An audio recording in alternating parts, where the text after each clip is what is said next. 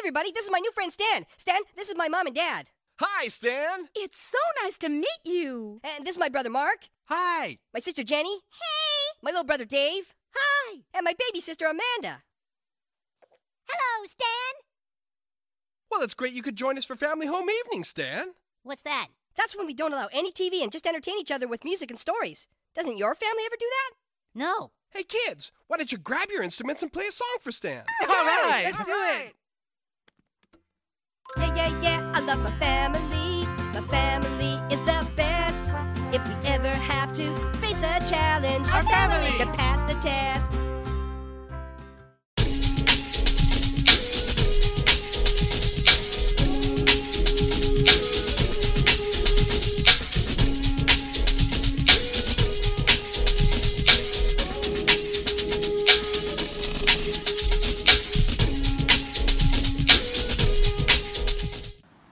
All right, y'all. Welcome to Show Your Work podcast, volume 21. We legal now. You Know what I mean? Apple Podcast got to send us the Dodge Charger in our uniforms. No, I'm fucking around, man. It's episode 20. It's volume 21. We here. Shout out to all the guests who came the last couple episodes. We appreciate y'all. But this one is a this one's the two man power trip. It's your boy Nelson at Who Is Original yours truly with my co-host and the producer, aka Basin Kid, aka the Beige Alchemist. Hey man, it should be illegal to spit on anybody, let alone an NBA player when he's working. Hey man. Y'all fans need y'all ass beat. As a New York, I'm disgusted. Like the fuck Trae Young chant, I that worked in 92, 93, 94. That's fine. You know, it's not fine, but whatever. But spitting on players, bro, this shit gotta stop, man. Like we I Banks, I think we need a malice at you know, we're gonna start we're gonna start already. We're not even gonna get no introduction or nothing, man. We I think we need a malice at the palace to restore the feeling. The problem is, I don't think most of these players are built that way. They just want to dress up nice and play Fortnite. So, I, I, I Unless it's James Johnson. yeah, but then at that point, you just want murder. There ain't gonna be no malice. That's just murder at the palace. Shit. Like he's a trained black belt jiu-jitsu master or some shit. Basically, he just uh Steve Blackman. Basically, he's Steve Blackman with face tats. Yeah, James Johnson is uh Steve. Blackman. James Johnson is Steve Blackman with, with cornrows and and uh and and skills in basketball. But this is this is again this is kind of it sucks too because like you know and we're gonna get into the playoffs and the games in general. You know since last week's episode, which shout out to Marcel and Donnie for popping in. Marcel been on every episode for a little minute, so shout out to Marcel as well. And shout out to all our guests, all of our friends of the show. They guess they guess on the episode, but they friends of the show in general. So shout out to y'all. But the thing is, it sucks because you know there were three good games. I mean, I didn't. I kind of missed the second half of Memphis and Jet, Memphis and Utah because I was I basically passed that after the Knick game. But Mhm. it just sucks that these games are getting these games are you know considering they were all good, pretty decent games and good games, and the players have been great so far. It sucks that there's kind of a black eye on all those games because of fans acting reckless. I mean, yeah, the Sixers Wizards game is a blowout, and that game I said it was going to be five, but it's probably going to be four. Done and you know done by the end of this week, but I think it's just dis- uh, disgusting, bro. Like, how you put popcorn on a like? You really are really, you really are willing to risk your season tickets to pour popcorn on a player, on an NBA player who's hurt, mind you. Like it wasn't Russell Westbrook was just leaving the tunnel. I think he had sprained his ankle, and you know they had to go to the locker room because he was pissed off. You know that he had to go back in. They were telling him, "Listen, just go to the locker room, get it taped up, and come back out." And for Philly fans, I mean, we know the history of Philadelphia fans. That goes back years. We know about the Santa Claus thing. We know about how Philadelphia fans are in general. But you know, Knicks fans doing a Knicks fan doing it, who's spinning on him. And they, first of all, it didn't even hit Trae Young. It actually hit fucking Julianne Moore, bro. Like I don't know if you heard about that. Like the and then the the spit also got on some Fifty Cent's girl. Like Fifty Cent was there. I don't know if you realized that was him. No, that was that was uh it's 50, aka Ferrari. I seen him.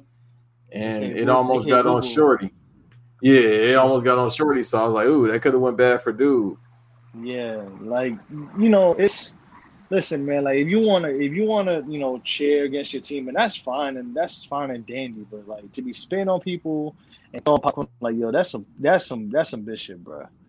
Cause if you saw them down, the, you know, if people saw them down the street, they think they got some case of protection, but they don't. I mean, you want to be honest, you know who did it, right? Of course, It's them crackers. It's We- them we are- crackers, man. Like up here spitting on people in 2021. Like, bro. Hey, the thing is, I was like, damn, Trae. I'm about to call him Trey Songz. Trae Young uh Pops wasn't at this game. Cause I mean, I don't know if he the fighting type, but I mean, you gotta go for yours if somebody spit on your son, is all I'm gonna say. Like, I don't really encourage violence these days possible. unless it's we really called for it. But if you spit on me, bro, all right, cool. That's just as bad as you calling me the F word or inviting me to your private part. I'm just gonna have to go ahead and send you. Nah, you. Nah, you getting nah. If you spit on me, you getting your ass kicked. Like there, there is Yeah, no, there no, is I- no I gotta like nah. Let's be cool. Nah, bro. Like nah, you getting nah, man. You getting, you getting what's the the words of uh, what's that old what's that rock show when he first came back? Uh, Boots to Ashes.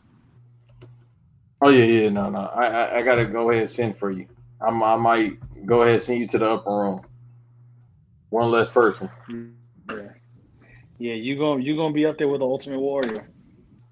Or down down there with with the the Warrior, excuse Yeah. Yeah, yeah. Pardon me. Yeah.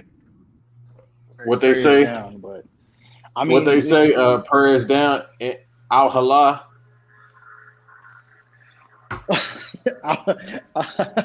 Allah, Al-Shalah. Yeah, al shallah. Yo, That's what it's gonna be. prayers down at Al-Shalah is crazy. But you know, Utah, of course, they they're back in the, the Utah fans are back on some bullshit. Um, they they cursed out a fan. Supposedly, the fan was Ja Morant's mom. Allegedly, I don't know if that holds any truth, but the fan the fan happened to be Ja Morant's mom in, in regards to the Utah situation. Uh, I'm gonna double check that right now, but I'm gonna check. Hold on, I'm gonna take you right. I could have sworn I had this article up, but fan. Yeah, I see. It- I'm gonna pull up for you right now. Yeah, I'll be very surprised if it isn't a relative of John's because that was. seems to be the case. It was Ja Morant's mom. What they always saying something to uh the they always saying something to the NBA players, but what did what exactly did they allude to? Because this probably has something to do with the N word in Utah. I would not be surprised. Um, there's no there. There's no. I don't think there's. I haven't seen anything like specifically in regards to what they said, whether it like the specific verbiage or you know whatever. I would would be surprised if it's those words, but um, it looks like here that they were caught saying racist comments. Um, there were three of them. There were three fans that were banned for it, and they, see you know, Ja Morant said, "Listen, I know, you know." His mom said, "I know." heckling, but that's different than heckling. It was straight up disrespectful. And the Jazz banned uh, all three teams for life. I mean, all three fans for life. Excuse me. So, and the same goes with the Sixers and the Knicks. Um, the Sixers fan, I don't know. I don't know if the Knicks fan was a season ticket holder. I think the Sixers fan actually was a season ticket holder. And they, they revoked his pad. They revoked the season ticket and said, "Yeah, you're you're banned from this arena. You can't come back." So Bruh, okay, so shouts out to the OG Brandon Maxwell. We definitely got to try to get him on the show. Listen, Shout out to bro. He keep and, and that's why I got to run back that uh that Bomani Jones episode again when he cut the promo about Utah. Cause it's like, bro, once again, Russ has said some. Didn't he want to fight? Uh, yeah, he did. That was in Utah when he wanted to fight Shorty and her dude in Yeah, Utah. they tried. They tried to sue for like a.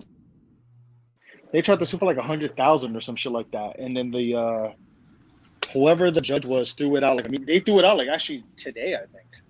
I think I sent I sent the tweet to you actually. Woj, yeah, you Woj actually reported this. Yeah, and I literally just saw it before we got on before we got on the air. But um, it, we said uh, Utah they sued one they sued Russell Westbrook and the Utah Jazz for hundred million dollars, just your because just because they taunted Russell Westbrook and got banned. They claimed defamation and infliction of emotional stress. Bro, why people want to be oppressed so bad? Bruh, for no fucking reason, bro. And then the thing is, it's like you didn't even have to say that to him. That's the whole point with people. If you just shut what the old folks do, used to say, if you just do something called shut the fuck up, everything will be fine. You didn't have to say Right. nothing to him, and y'all not understanding. So it's the same thing with the popcorn. I don't I know he be out here dressing like Steve Urkel, but he more Stefan when it comes to the smoke, being Russell Westbrook. Like, like, bruh, this Right. dude is from South Central. I don't think y'all keep understanding. I know we cool, we be laughing and shit like that. We don't do the we don't do the bullshit though. Like, bruh, y'all need to leave that man alone. Y'all keep fucking with him. I didn't even know. I figure because you know these white fans say anything. Apparently, when he was talking about the pe- press conference, he said even he's had people talk about his kids and his wife, which sounds about right. It's just what. All right, so with Charles Barkley and his beliefs, I don't follow any of them, but I agree with him. NBA players should be able to take one fan out the stand and beat their ass in the half court. I definitely agree with that rule because I I'm know they telling didn't hear bro. shit, and it, it hasn't been they restore the feeling. for decades. Like, Right. bruh, especially with Utah, like, man, they tried to kill the goat. They poisoned the pizza. Right. Like, I mean- when have we ever heard somebody in the NBA say say that they had a good experience playing in Utah? It's always some bullshit because it's fucking Utah, and who wants to live there? Right, exactly. Like, But- what's in Utah?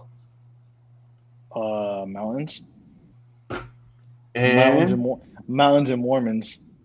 Mountains and Mormons. That definitely sounds like a pop song. What'd you say? That's, that sounds like a pop song. Just add uh, drugs Yo, to Dad, it and Demi, and Demi Lovato all over it. That sound like a uh, bro, Demi Lovato on a song called "Mountains and Mormons." It's hilarious. If you put if you put uh, "Mountains and Mormons" sounds like a uh, you know what? That sound like that sound like Kanye's album if he still stayed in Wyoming. Uh, apparently, he is still in Wyoming, but Oh, then but- Mountains and Mormons coming soon.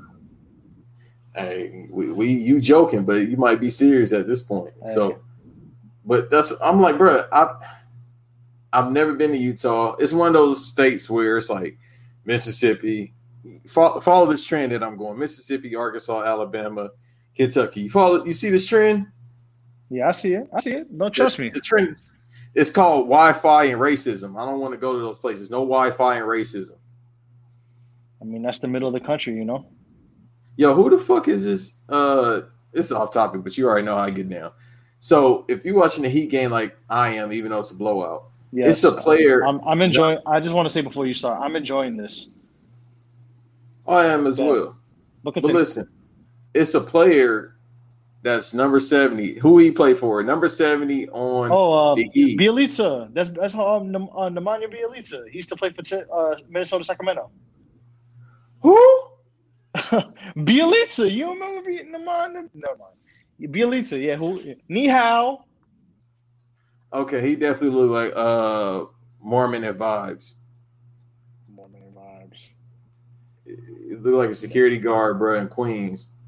But yeah, I don't know why. He, yeah, he looked like yeah, he looked like he he definitely he definitely is a uh, he definitely like a bouncer at Steinway. and he don't look in shape at all, bro. He out there already bloated. And he just got on there. He only get a minute a game. He running off screens. Oh my god, who is this player? Hey, that was a nice pass he did. Which he, I mean, he's not a bad player. It's just he don't he don't be playing for Miami, but he look he was playing shape. Sacramento. That's why I don't know who he is. You need to go where we know your name. You know. Speaking of, you know, let's let's get into this Heat Buck series because they're getting for as we're recording this. Uh, obviously, uh, if y'all know we record Thursday night, so we are currently watching the Miami Heat get their ass kicked by the Milwaukee Bucks. They had to disconnect the, co- the controller three games in a row. Um, the listen, I and I know this is gonna probably come off because oh, you're the Knicks fan, the Heat. No, I'm saying this as a basketball fan. I have said this since episode one of this podcast. I've said this before this podcast when Bates not even talking about sports. The Miami Heat are not who we thought they were, bro. I told you this. These motherfuckers, bro, playing in a gym is different than playing in an arena. Like, and I granted, Jimmy Butler is a good player. Like, you know, the 40 point triple double was incredible. He literally damn near played his lung till his lungs failed on him. And he had a great game. But this team is not that good. They didn't want to trade James Harden because he didn't fit in the culture. And like, okay, I, I get it. But like, bro, y'all really, y'all really wanted to keep Drake and Josh that bad? Hmm. The motherfuckers ain't shooting, bro. Yeah, hey, listen. Did I tell you this before? I think I told you this months ago during the uh, finals. I, I maybe I'm racist. I can't tell the difference between Duncan Robinson and Tyler Herro sometimes. Like I legit get confused. You and it's probably because Tyler they play is? exactly the same way. So Tyler Herro is the white boy. They, they think about it this way, because they're white, so they're the same. Duncan Robinson is like the white boy that listens to country, and his favorite rapper is probably like Eminem. Tyler Herro looks like he listens. To, Tyler Herro is the white boy that listens to Lil Baby. Yeah, but wants to be like Duncan- Jack Harlow. Duncan Robinson don't listen to little Baby, bro. Hey, but listen, That's how I don't do it. Duncan Robinson look like uh Morty from Rick and Morty? Yo, he kind of he got because he got that weird ass head. That's why he got that cartoon head. Yeah, he got a Utah He got that- He got that Phineas and Ferb head. He looked just like he belong in Utah. Hey, I'm probably gonna dedicate most of this episode to bashing Utah. I'm gonna just tell y'all okay. that right. I'm, I'm I'm here with you. Let's do it, I, bro. You want to call this episode "Mormons and Mountains" or "Praise Down at Al Shalah"? Whatever. I'm with There, it. there you go. No, no, mountains, Mormons and mountains is good enough. I was gonna tell you that. I think that might be the name. That's that. yeah. That's that's that's it for now. But hey, speaking So of, what's so the yeah, let, us let's go back. right let's go back to let's go back to yeah. Let's go back to Phineas and Ferb. Hold on, give me a second. Drake I, was and called, I called them. I called them good- Mbop the other day, but That's another good name, Drake and Josh. Great show. I called them. Uh, I was calling them. I was calling them Savage Garden the other day too. I was wilding, bro. I called them mad different names, dog. Any white, any white music duo, I called them. Hey, bro, you did this really, and this is the same I thing. will I'm not saying. call them. I will not call them Hall and Oates though. You will not. I will not call them that. That that's disrespectful to Hall and Oates. But continue. Yeah, they actually have talent. You know what? to just-. I've been saying this for years about white players. Yo, if they can't get an open shot or come off a screen, they can't do shit. That's why they think Luka is a unicorn. bruh. Which we're gonna get into Luka too, but all right. So yeah, this game this is about to be a 3-0 series, but I'm enjoying every minute of this because Miami, y'all wanted this. Y'all tank, y'all tank for Milwaukee. Look, Milwaukee's a totally different team. But let, let's go into the stat line right now. Going into the third quarter, the fourth quarter. Duncan Robinson, would you like to hear his wonderful stat line? In 19 minutes, he is one for six with a grand total of two points and two rebounds.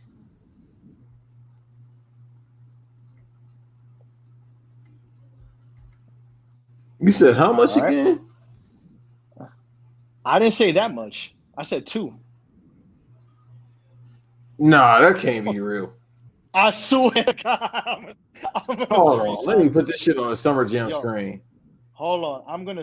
Do you want the screenshot? I got the screenshot while we recording right now. It says it says 9:33 highlighted in red. That means we recording. Yeah, put it in uh, the DM, in my DM, Uh, because that that's All right. despicable.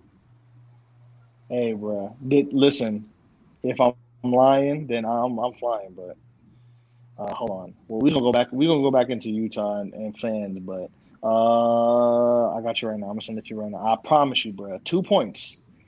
And Tyler Herro has. You know what? You read it when you see it, and you tell me what you see. All right, hold on. Let me put it on the Summer Jam screen so everybody can see. We're gonna do this shit, man, because this is ridiculous. P, P fucking you, bruh. It smell like it You smell can't be a professional here. basketball player. You, you can't be no starter getting them type of points. Dog, come on. 19 minutes, two points. That's unbelievable. 0 for 4. one for six, and you was doing all that damn shooting in the bubble, grinning, making them little faces and shit, thinking you saw the snake. Tyler Herro, come on, bro. Wong Dong Tigers. Ni hao. Ni hao. What they call a splash cracker?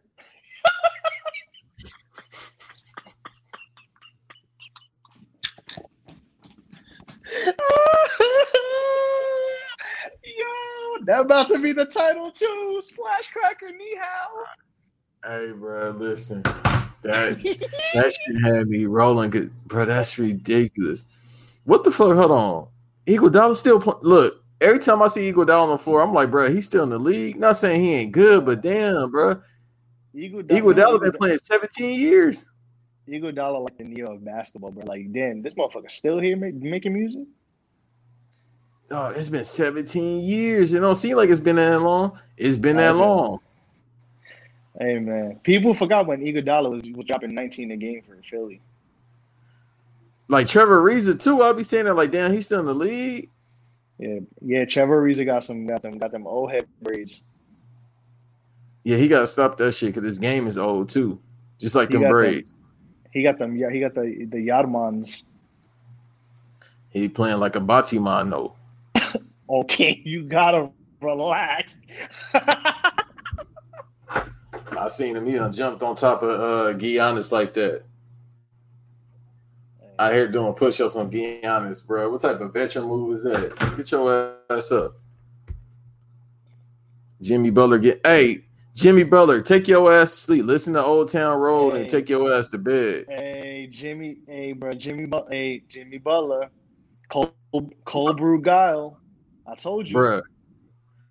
He out here want to be up at 2 a.m. working out, sweating and shit on IG, bro. And y'all getting Sweat. about to get sweat. This motherfucker, this motherfucker drinking cold brews and shit, thinking that that gonna just fuel him to a game, bruh. He not Nick Van Exel. Only Nick Van only Nick Van Exel like cold brews, but Vic Nick. Never mind. I ain't gonna get into it. Shout to Nick Van Exel. That I, that's my uh that's my random player shout out of this uh, podcast. Yeah, that's it. Shout out Nick the Quick. He might be a Laker legend too. Yo, Kev, honestly, bruh, I listen. Nick Van Exel kind of was the bridge between. uh He was part of that bridge between uh the Magic, the dark years of Magic, and when Magic and Kareem left, and then when Kobe grew, and you know it was Kobe and Shaq for a while. So Nick Nick Van Exel was cold though. I always got love for Nick Van Exel. Yeah, because it was just him and Vlade that was like the offense was being ran Nah, through. Nick Van Exel was a fucking problem, bro. Yeah, then Eddie Jones came, but they still couldn't get out the West. Yeah, definitely. And you know what's crazy too? Like in this league, Nick Van Exel would be crazy. Oh, he'll average 30. Yeah, like he was that like his his game fits perfect with today. Like he was still nice back then, but then he had some good years too, like uh, off the bench because like he he would put up he would put buckets up for he was putting up buckets for Portland. He was putting up buckets for Dallas. I mean Denver. Denver was a two pack of ass, but he was getting his numbers up in Denver. So when it was him and It's like- Bryce, It's like what Charles Barkley said. Like if he was playing in the league today, bro, he'll come in the spaceship to the arena. It's true. Him, Shaq. I mean, we're gonna have to have that episode one day. We talk about what if certain players played now, but it goes without saying. Like if AI played now, bro, come on. Even at I six even foot, say even Lamar Odom. Even though Lamar Odom it kind of was the bridge to this game, but Lamar Odom was like the very early point guard who could, like, yeah, there was magic, but the way Lamar Odom dribbles, bro, like, yeah, uh, they- shout to New York City legend Lamar Odom. it would be insane, bro. Like they'll give, like we talking about players that get three hundred million dollars. Like hell, fucking Ron Artest would have made a hundred million dollars, three hundred million dollars just off defense alone in this decade. Shit. Yeah, now Ron Artest would have gotten a contract uh, Tristan Thompson got. Even better. Yeah, Tristan out there simping towards a white woman with a fake booty. Hey. Hey, they've been, bruh, people was really calling Bam Adebayo Bam Garnett. Why were they doing that? Because, you know, Because he played defense like Kevin Garnett. I beg to differ. He good, but he don't play that defense. man, he played more like Bam Look. Pollins. bro. Jeff Teague just went past Bam Adebayo. Like, come on, bro. Man, he got his shit pinned and they cut it to 20, but this, this shit is over, bro. But I all right, I'm gonna get into it real quick because I, I got some I got some some smoke for the heat.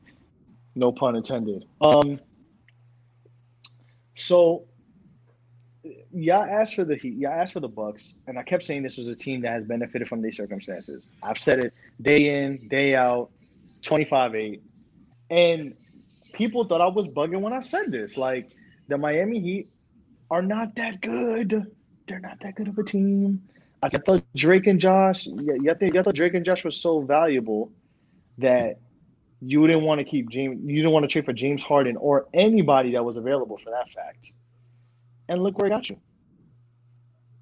And mind you, the Milwaukee Bucks, it's like the Milwaukee Bucks made didn't just sit there and not get anybody. Like they got Jrue Holiday, and Jrue Holiday, I think people tend to forget Jrue Holiday had Damian Lillard and CJ McCollum in jail for a couple Mhm. and had him on probation, bro. Like Jrue Holiday's a really good defender. Drew Holiday brings a, a different type of, uh, I guess, a different type of killer instinct to this team because the thing is, the Bucks and you know, shout to, shout to the, my we are you know my we are sports guys and the whole the whole crew, but they said it too. Like the Bucks record doesn't match how good they actually are. Like Mike Budenholzer was just fucking around playing with lineups all year, and that's why their record isn't as good as those sixty-five win teams and such. Mhm. They were figuring out how to learn how to play, you know, how to play together. He got his lineups. I mean, White White Dante's playing really well. You know, I think he, he got hurt this game, but White Dante's been playing really well. Um, you know, Bobby Portis has been playing well. They got fucking Bryn Forbes, who look like a who look like a uh, he looked like a younger Ben Simmons, which is very Mhm. weird, but like he looked like Ben Simmons' younger brother. Like it looked like Tobias Harris, J. Cole, like like that's how I like they look. But anyways, but I Brian Brian Flores has been confidence sh- he been shooting before. crazy. He's been shooting lights out. You know, they, they have a you know obviously you know Brook Lopez always always contributes. Like they, this is a good team, and you know Jrue Holiday signing up, and they have Middleton and Giannis for a couple years. Like I don't know if this team can win a championship, but I feel like with Jrue Holiday, this is really this is really that team. This really gives that team like that killer edge that Miami thought they did not have. Like you can't mm-hmm. you can't do the wall against Giannis no more. Like they actually have a pretty good, solid, all around nice team. So this ain't the same team, and you see like they getting fucking killed every game, bro. Like bro, they dead ass was losing by like forty to sixteen in the first quarter on game two. Yeah. they've been getting embarrassed. So, you know, yeah, listen, man, he fans, y'all were talking shit about. Listen, I ain't saying nothing because y'all, y'all, you know, y'all were cool for some of the season until y'all started getting your head, a little- get a little ahead of yourself and saying y'all gonna take the Knicks over for the fourth seed. And look at y'all. So this is what I want to say. Let me get to my analytical bag real quick. So about ahead. Bucks team, you know, I think people were going based on the past years, uh, past two years, obviously, because they were a little thin on that shooting guard. Because you know Dante White Dante, he could shoot, but he can't defend. And literally, they have the height too. Like you got Khris Middleton, you got Giannis, you got Brook Lopez. And for the most part, it's a lot of floor spacing. When they got Jrue Holiday and they got him for a couple games, they was like, all right, bet we just gonna give him a contract. If we're gonna extend his contract out. Because he works perfect in that system. You got him, he can rotate, he can play the one, he can play the two. Obviously, he started out playing the one, especially when he was UCLA and then he played with the 76ers but he's an on-ball defender. I mean, obviously he was all NBA first team a couple years ago, and he still, for the most part, makes his money that way. The thing with him is he pushes the ball up what they need, and they be able because it's easier now for Giannis to score. It used to be like, all right, for him, like tonight, I think he's at 25 and 15. I mean, 35 and 15, I should say, which is insane numbers. But for him, it's easier now for him to get to his spots based on you got a point guard who makes better decision making. Because then sometimes they'll have Dante push up the ball, but that's just to get everybody to their spots to shoot, obviously. Or if he somehow could come off a screen, he he could shoot, but for the most part, that's not his whole game. It's just he's just an open shooter. So, you know, they have Giannis bring up the ball as well, just depending on who out there. But I think it's easier now because it's easier for your main player being Giannis to get to his favorite spots on the floor. As you can see, even during the playoffs, he ain't doing. He was just done. It, all he was like what people were saying. He was just the R R two button. He was just turbo jump, dunk. That's his whole game. Now you see him like doing turnaround jumpers. He cuts to the rim when necessary. He's shooting open shots, and it's it's easier. He's not working as hard for his shots like he used to. Yeah, he's at 11 and 17, which is still insane. Where it used to be if if he was only getting 11 points, anything under 28 points damn near during the playoffs, they were probably going to lose.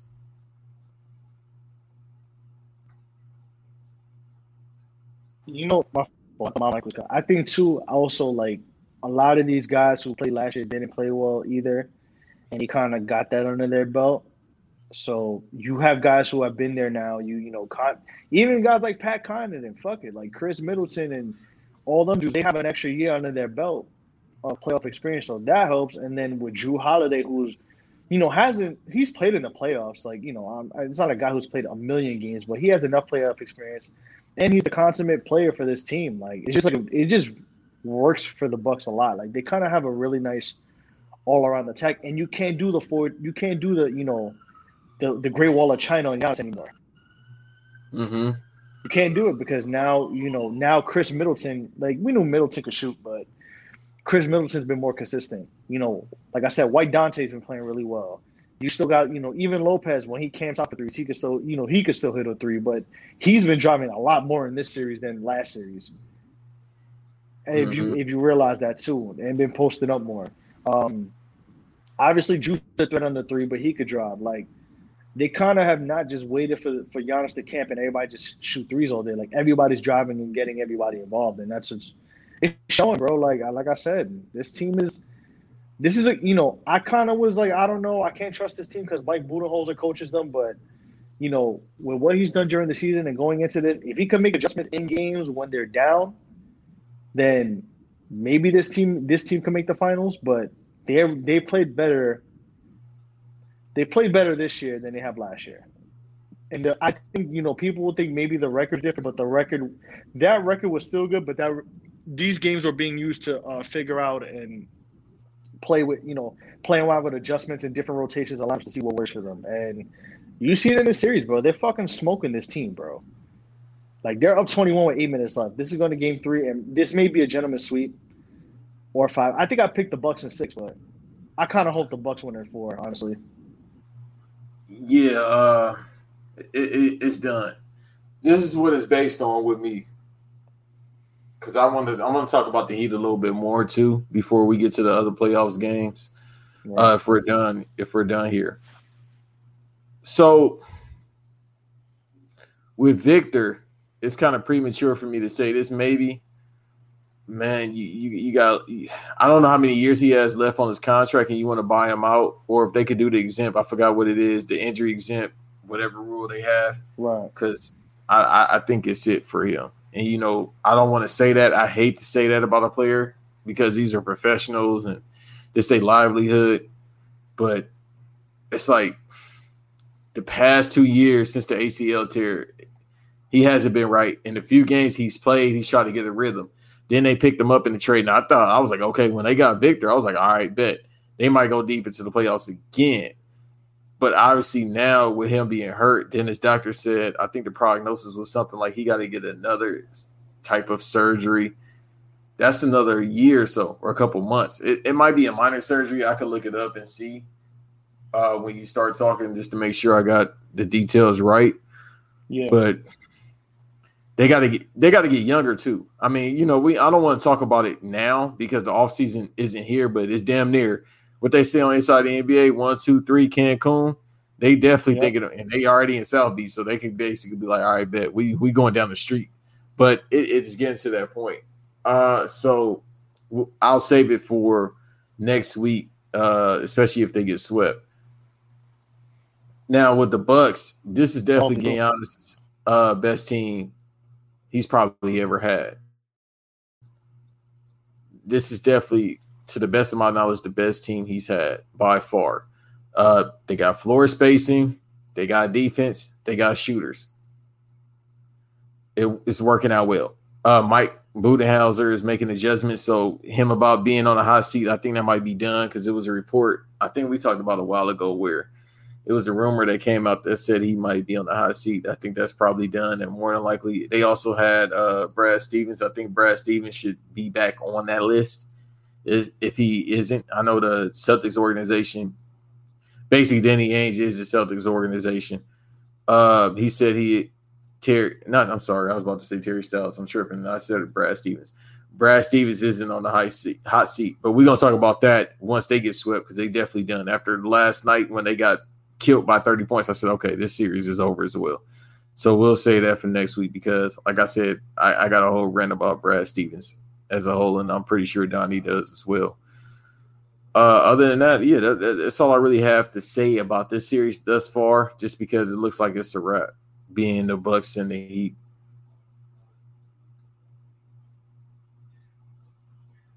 Uh, I said, man, y'all wanted, yo, know, they could have traded Florida Georgia line and gotten a good player, but they didn't want to do that. I mean, and then the trade that you do make is for Victor Oladipo, and respectfully, I don't have a problem with Victor Oladipo, but he gets hurt too much, and this motherfucker got Vince McMahon quads, bro. Like, We can't Bruh, do that. Come on, bro. uh, why, why can't can't do we that. do that? Why can't we do that? No, You know what? You know what? Actually, you know what? Because Victor Oladipo is a very respectful black man. I'm gonna take it back. He got Triple H quads, but okay. Um, you can't do that. Ah, bro. like I hate to kill you. I hate um, to kill you right. joke, but it's like, come on, bro. I'm gonna take. All right, I'm gonna take. Uh, damn, bro, you making me take. Hey, bro, it's crazy. You, th- you thought you thought it'd be me taking the jokes back from you, but nah, I'm gonna take it back, man. Shout out to Victor Oladipo. I'm sorry. No, no, no. Don't take it back. It's already. Samantha, It's no, no, not no, no, no, no, no, no. It's cool. It's cool. It's cool. No, no. You know, Vic, Vic Oladipo actually went to high school some of my, like, I don't think went to high school with my cousins, but they went to the same high school. So, shout out to him at the high Where's school. he from? Vic Oladipo. He's from DC. He's He's from- from, the, he's from the DMV. Okay, I was about to say, is he from New York? But I was like, I thought he's No, from the no, DMV. no, no, no. He from, he from, uh, he's from DC. I think I'm gonna double check that, but he he went to DeMatha High School. Wait. Hey, listen, but if he does quit yeah, he playing was. basketball, he from so. Let's see. Actually, I got you on that. My fault, bro. I didn't want to cut you. I didn't No, mean it's cut all you good. off. no, it's all good. Yeah, he he was born in Silver Spring and Silver Spring, Maryland, and raised in Upper Marlboro. So Yeah, Yeah, take back them jokes. You just said Maryland. Yeah, take back them jokes. yeah, I'm gonna take back the job. I'm gonna take Vic, Vic, Vic. All respectfully, Yeah. I had cousins from who went to Maryland. DeMatha, bro. I'm, I had cousins who went to DeMatha. I'm sorry. He from Maryland. Yeah, go ahead, take that Bro, back, gotta champion. Get, you gotta, bro. You gotta listen, man. You gotta get the Griffey exp- operation. You gotta do something, dog. I do. Not, I mean, the- not, The blessing that'll come from this, if he does quit basketball, we get more R and B music because his first album Yeah, is fire. Yeah, he Vic Vic is not bad, bro. Vic is not bad. I, I will I will give him I will give him the, that respect. I will give him that respect. So Yeah, you deserve an unfollow for that. I deserve a follow for what? For what you just said. I, I know the catalog. I'm sorry. It's only two albums, but I know the catalog. I'm a fan. I wouldn't even talk to Vic about like basketball shit. I'd be like, hey man, so when you made that song with Eric Bellinger, how was that? Yeah, you gotta you gotta backmask my Victor Oladipo quad jokes. I'm sorry, man. I'm sorry. Yeah. We go. I, I take. I, I respectfully take that back. Pray, prayers up for Victor Oladipo. Prayers down out to the whole Miami Heat organization. Fuck y'all. Wait, why do you hate the Heat organization? Because they because they took mess shit and you know I'm I am over Pat Riley leaving them. The Knicks should have kept them 25 years ago, but it's okay. But That's they, what I'm about they to say. just That was a long time ago. they were just talking mad shit. I'm like, bro, your team. Listen, man. Listen. It's I, one. I, It's two I people, I- bruh. I called the Miami Heat the 99 Knicks, and I'll be nice. I wouldn't even do that, bruh. Y'all had Listen, wait. the Was Heat- Chris? Cha- it well- was Chris Childs on that team. Chris Allen Allan Houston. It was Chris Oh. Charles, Allan Houston, Charlie Ward, Chelsea Wall, LJ, bad back LJ. Uh, Patrick Ewing was on that team, but then remember he got hurt in Oh. the second round against Milwaukee. Or was it Milwaukee or Atlanta? I forgot. He got hurt. Uh, it was Mil- it was Milwaukee. He because he It was, was old as shit. He was thirty two. Yeah, he- he was th- He was 36. Nah, he was thirty six, bro, with bad knees. his knees gave up on him. But shout out Pat, uh, LJ, Spree, Houston, Marcus Camby. That's when Marcus Camby, you know, We traded for Marcus Camby from Toronto, but um, Yeah, he's yeah, supposed to be the predecessor. He's Yeah, we to gave be the up- predecessor. We got Charles Oakley the fuck out of it. No, I'm playing. We traded Charles Oakley. Um. All right. but yeah, You, you about to have problems with Big and Oakley. I can't Nah, save you, Big bro. Oladipo. I got love for you, man. I'm sorry. I I was going crazy. But you're not gonna apologize. Bro, you gonna have your apology. all right? Oak. If you stop saying the, if you stop doing this whole the, the Nets is better than the Knicks thing, I'll take it back. But for now, you're wilding. Even though James Dolan right. did do you bad, even though James Dolan did do Charles Oakley bad, he's he is wilding with that shit he said about, about Patrick Ewing. He just saying shit. He just saying shit like a like a spiteful like a spiteful girl. Like, bro, Oakley looks for like, in, he looks for mutual combat. That's the thing. And man, he need to go talk to Kwame Brown about that shit. Anyways, uh, but yeah, so the Heat, you know, it, it's just really a lot of a lot of over over uh overcompensation of the Miami Heat getting to the finals. They were not that good of a team. I'm sorry, and I kept trying to be nice and say it, and they turned us a nah, but you a hater. I'm like, no, look at the numbers, bro. They cannot shoot.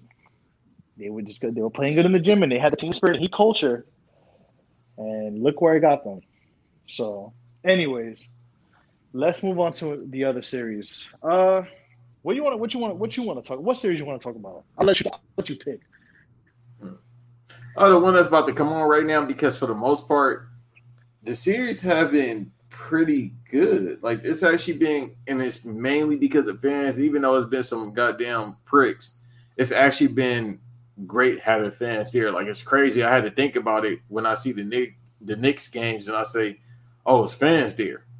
like that's something we haven't seen in a while, and it's fun. Like the fans make everything better for for better or for worse sometimes. But let's talk about the better. But I want to talk about this series because you already know, I always got Lakers slander. Uh, the Lakers versus the Sun series, which is about to come on. So let me talk about this real quick. Go ahead. Now you got it. You got it. Because I want to say something six though, still, but I'm not sure.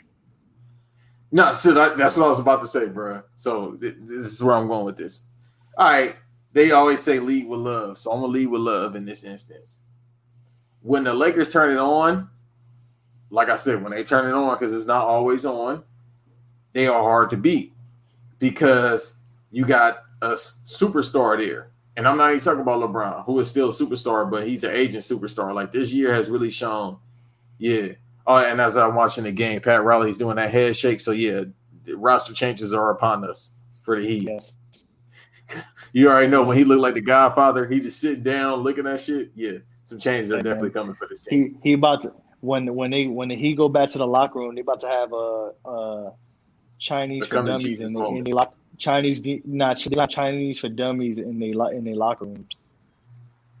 Oh yeah, no, he definitely about to flip Tyler Herro and Duncan Robinson. He about to send them to the Pacers for Sabonis. You know, he about to send them to fucking. He about to send them to goddamn Guangdong.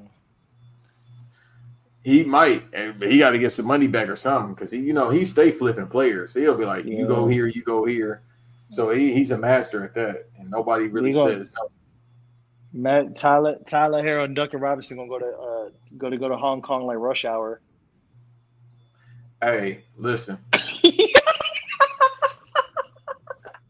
What was the? Isn't a They- plot of they rush about to hour they was, getting, they was getting they was getting money from Hong Kong or something? They was money laundering in Hong Kong. That's what Pat Riley gonna do. He gonna send it to Hong Kong for, for some for some J.P. Morgan bricks. uh, I wasn't here for this conversation Uh, all right. because you already know how that went last year with the Rockets in the NBA. Oh man, do. I do I am, is my kufi on? Too, is my kufi showing too much? Yeah, because I was about to say that's how that. man. Never mind. Let me let me take my new era kufi off. I'm sorry, bro. What's the uh the Rockets owner? Uh, Tillman Fertitta. All right, who's that? The GM.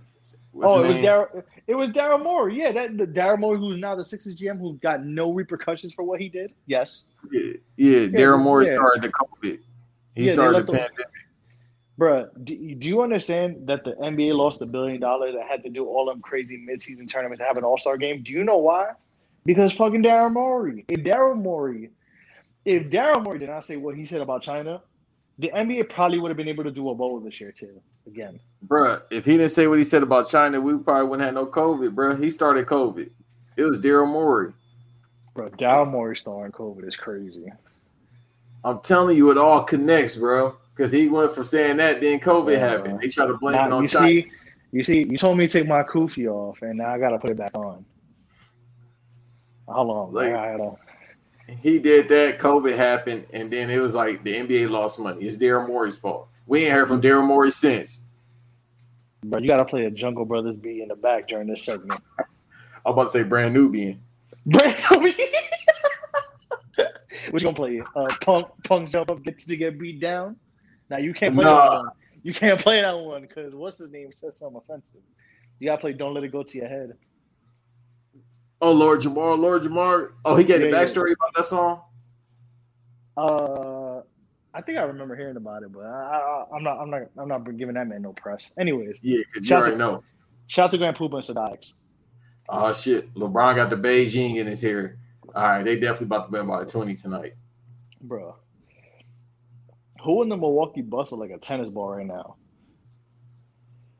I don't know. I'm on TNT, so give me a second. Oh, okay. Uh, he looked like one of them, them Wii characters. You know when you uh start up the Wii system, the little memes. Yeah, yeah, Yeah, the like little me, the amiibos. Or that's this uh. motherfucker like look like Dennis Rodman in NBA Jam, bro. I'm about to say Jada Smith uh grew a foot taller. That's hilarious. Then you got creative player Denny Green out there with this faux hawk. Who the f- who they play for? Nihao. Yeah, That's my This new definitely- thing, bro. Anytime. Is that Zach Wilson on the Bucks playing for the Bucks right now? if Jeff Teague is out there, that means yeah, it's time to call it a game. the game is over. Jeff Teague out there getting garbage minutes. Motherfucker, bro. Told you. Kendrick Nunn out there, yeah, it's definitely time to call it. It's Kurt. It's crazy, bro. Tyler, Tyler Herro, Tyler Herro doing cardio. Bro, where the fuck they get these creative players from? These mod player players. Milwaukee Bucks got that VC. Oh, they getting smoked. Yeah, Five hundred They thousand got- They they got they getting beat by thirty. All right, we, we this is gonna be a Miami Heat slander podcast. The It might as well, 'cause I'm really, I'm really looking at these players like, bro, who are they? Oh like, you know, uh, it's this is this is you know what this is the slander Guinea. This is we. I'm driving a slander Guinea Eurus right now. Oh yeah, no, Tyler Herro's out of here, bro. They got him playing garbage minutes. He a starter, I told you, bro. and he bringing the ball up the court. Oh, come on, bro. How you how you say hello in Tagalog? That's where he's going. Oh, you saying he about to play for the Filipino basketball team? Yes, sir. He want to be playing with Andray Blatche.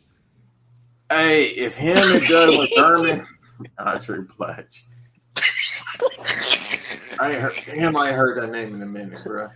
That's the second. That's the second random shout out in this podcast.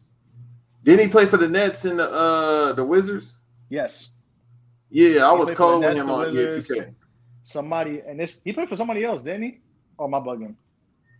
Mm, I just remember he was fat on the Nets. well, Tyler got to brush up on his Tagalog and go play basketball with Andray Blatche and Renaldo Balkman. So Hey, bro, Hey, that's Blatche probably- three. Hey, he probably got he a father of twenty over there, bro. They probably treat him like a god.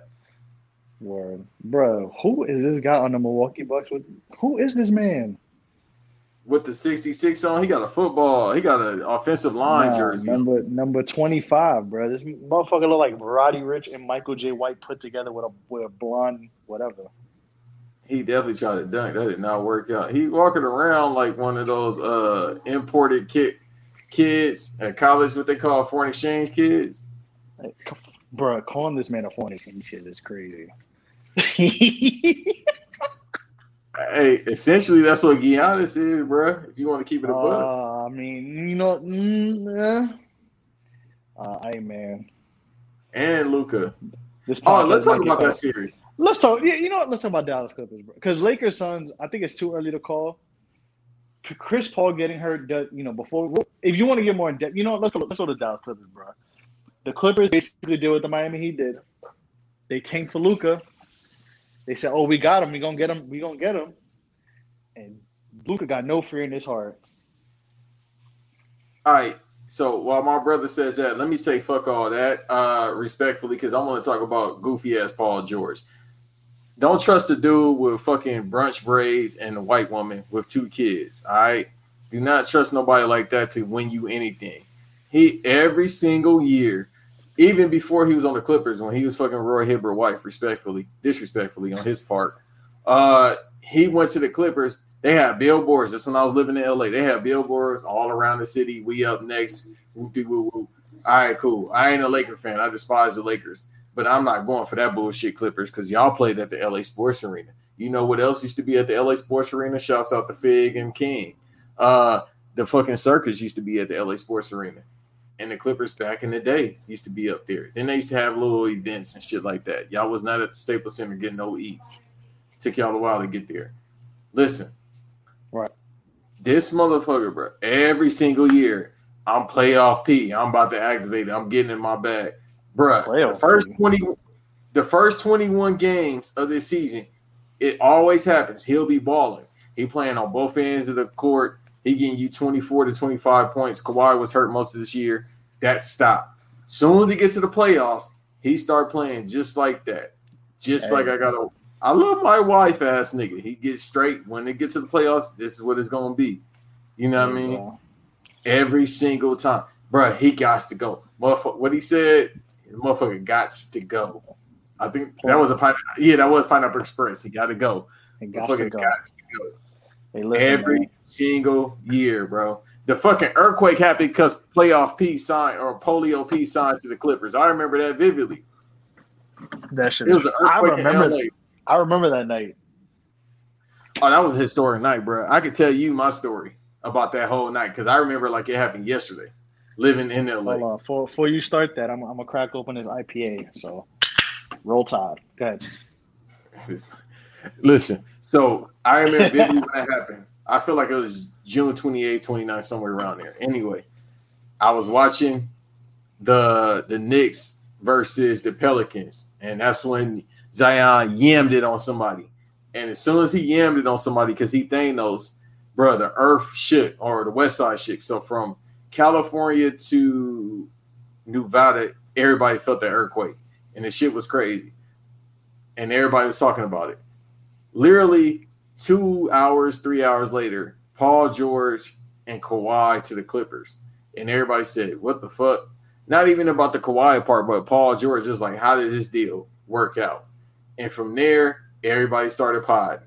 And the shit was great. I remember vividly being on the phone with my mom's about to go to sleep, and the news broke. I then had to take a two hour phone call to talk to somebody like I was Chris Broussard. I had to talk to my guy about this trade. But that night was classic. Since then, it's been nothing but billboards, vibes, and little motherfucking cornrows and brunch cornrows from this dude. Since that happened. And a lot more simping. He getting married, you know, fuck it. He getting married to the girl now. That's cute and all, but we ain't forget what happened in Indiana. I don't think he understands that we know what happens. But you know, he from Lancaster, so Lancaster dudes tend to do shit like that. They a little Where's bit he goofy. from? Fucking uh, oh, he from Palmdale. I'm sorry, He's that's from even worse. Yeah, that's even worse. You know what's in Palmdale? Desert. You know what else Na- is in the Palm? NASA? The NASA building. That's all I knew. I don't know what I didn't even know that shit. I know it's close to Indio where Coachella happened, but it's Palmdale, so you don't go out there. So I was like, all right, that makes sense. Of course, he gonna be a simp because it's Palmdale. Ain't shit out there. Fucking brain rotting from the goddamn heat. But listen, you can't let you can't stay on my team. If I'm Jerry West, you can't stay on my team. You got cooked by Luka again. Luka no defense. They don't even play fucking defense. They second, third option, no disrespect, is Tim Hardaway Jr. and Kristaps. His legs is goddamn beef jerky. And they getting cooked. Like, I, bro, I know Luka is basically Larry Bird 2.0. You can't get cooked by one player, bro. Hey man. And Patrick Beverley, once again, what Russ said about Patrick Beverley, he trick y'all. He just do a bunch of nothing. Hey, That's what's going on now. did you see the play when Luka Doncic uh, hit him with when he bodied him and what he said to him? Cause he is Did you see that? He said, "You too fucking strong." I said, "Oh my god."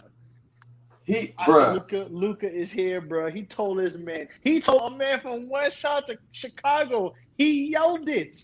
You know them ESPN mics, bro. They be drowning out crowd noise and, and, and noise from the game, bro. And my man Luka Doncic yelled at Pat Beverley. He didn't say it to him. He yelled to him. He said, "You too fucking small," Bruh. and stared him down and walked away. That's because Luka, as you know, is European shape. And European shape motherfuckers, bruh. They all built like somebody baby moms. The thing, bro, that's wild. The thing is too, is people tend to forget about Luka. Is bro, Luka's been playing professional basketball since he was 16, bro. He's 22, mm-hmm. and mind you, this isn't like. Uh, and I, I, I don't want to like shit on. I'm not trying to shit on European leagues, but like he played in Spain. Like now, you know, in the '90s, it was always like Italy and Spain were like the neck and neck best basketball leagues in Europe. It was kind of a little bit of everything. But now where we're at in 2020, you know, especially in the last decade, it kind of since the turn of the century, honestly, like Spain is the second best league in the world. Mhm. Before, you know, compared to like the NBA is the best league in the world, and that's fine, and you know we know that. But like the the Spanish league is like if you take the NBA out, every, the Spanish league is considered the second best league in the world at the moment. He played in the Euro League. He won an MVP at 19. Like he's played battle tested. He's been battle tested out there, and he's even said he said, you know, the thing with the the thing with the European, the Spanish league and the Euro League is that they're a lot more physical. They Mhm. get away with more physical contact. You know, so he's been battle testing playing against guys who are even older than him or even younger who, you know, who have have tested him, and he's learned he can he's played well against those that in those you know, those leagues. He's won in those leagues. So he comes into the NBA, he realized, oh shit, they they not that physical, or you can't touch people like that. Bet. And he's been Mhm. balling out. So even if you try to, even if they try to do the whole roughing you up and you know, in the in the confines of the NBA officiating, he it's still nothing to him because he's played he's played in the in a league that's as grueling and as tough and as competitive as the ACB, which is the Spanish league in Spain, and the Euro League, which is the league that uh, hosts all the best European basketball teams. So people tend to forget that a lot about Luka. Yeah, he even said he said the American League is like way easier. It's way. I mean, it's easier in regards to, you know, what it is. It's easier in regards to the uh, the contact and what you know how the refs can officiate. Mhm. So, but damn, you're right, bro. LeBron do got the Beijing then. Oh yeah, no, he about to go for thirty. You know, it is up to baby legs, AD, and what he gonna do. But he he balled out last game. He Yeah, AD AD did play really well. But that's the problem. He's inconsistent. I don't know if it's because he's still hurt or he just, you know, what I mean, he playing light skin. I don't know what it is, but that's besides the point. It's just he he can't. I think the problem is when you are the second greatest player of all time, being LeBron. People tend to like, all right, even though you still great, people tend to forget that you 36 years old. You know what? It, you what know what I'm saying? before. like he could still do what he used to do, but you could tell he start like this season really showed minus the ankle injury, he's starting to slow down because the moves ain't they they crispy, but they ain't the same, if you know what I mean. Right. They, right. they they're a little bit slower now. They take a little bit of a minute to get to the rim. And it's fine because he's 36 years old and he averaging 25 points, which is insane. Like, 36. bro, like it's insane to say that in December on December 30th, he'll be 37 years old. That's insane to say. Like I remember just like it was yesterday watching him and Carmelo in Oak Hill versus uh St. Vincent, right? St. Mary. The Yep, high I remember that too. The national showcase in, in Trenton, New Jersey. Yeah, in 02. It's it's insane to say that was 19 years ago. It don't even It feel was. like that. So It it's fine. if LeBron by now would have been averaging 19 points, we would have been like, cool. So it's like you gotta it, it's AD gotta understand, like, bro, you just signed this deal. You're supposed to be the future of the franchise for a reason. You can't just rely on this man, especially now because it's still early in the rounds for him to put the team on the back. You got to step up. Definitely. And the thing is that that ankle injury, like sprained ankles are sprained ankles, but especially the high ankle sprains are extremely a lot more difficult to play. You know, a lot more difficult to play with when you're Mhm. when you're partially hurt, and even when you're healthy, it takes a while to get back because that the high ankle sprain is the bridge between you know kind of your Achilles and your actual ankle. And you know, people thought you know, yeah, LeBron's going to be back earlier than the six. I said, no, he's not. And this is you know, and this is no disrespect to LeBron James, but a high ankle sprain is a high ankle sprain. It's a very difficult injury to come back. And usually, most in most in most cases, people take an extra week or two with the high ankle sprains because of how you know how much of a how much of a, a, a cautious you know how cautious you have to be with that type of injury. Brett Grant he came back within the six week time frame because of you know the dire straits that the Lakers were in, and they needed him and AD to you know come back and get them in the playoffs at some point. So it's going to be interesting. I mean, he is starting to show his age, but like you said, you know, granted, the guy averaging 25 points at 36 is, is fucking incredible, regardless. So, you know, his teammate, you know, everybody, AD, Caruso, Drummond, everybody really needs to, you know, step it up and get it together. But the Suns aren't the Suns aren't a, aren't a slouch. DeAndre Ayton has played really well. I will say that I'm impressed with the way he's played. He's not scared either. You know, he kind of he he was playing. You know, he was physical. You know, they tried to you know get physical and muddy up the game, the Lakers, because the Suns could run. But Ayton was there to muddy. You know, Ayton was there to stay to stay with them if they were trying to muddy up the game. So it's gonna be interesting to see what happens going forward. But we'll see what's up. But.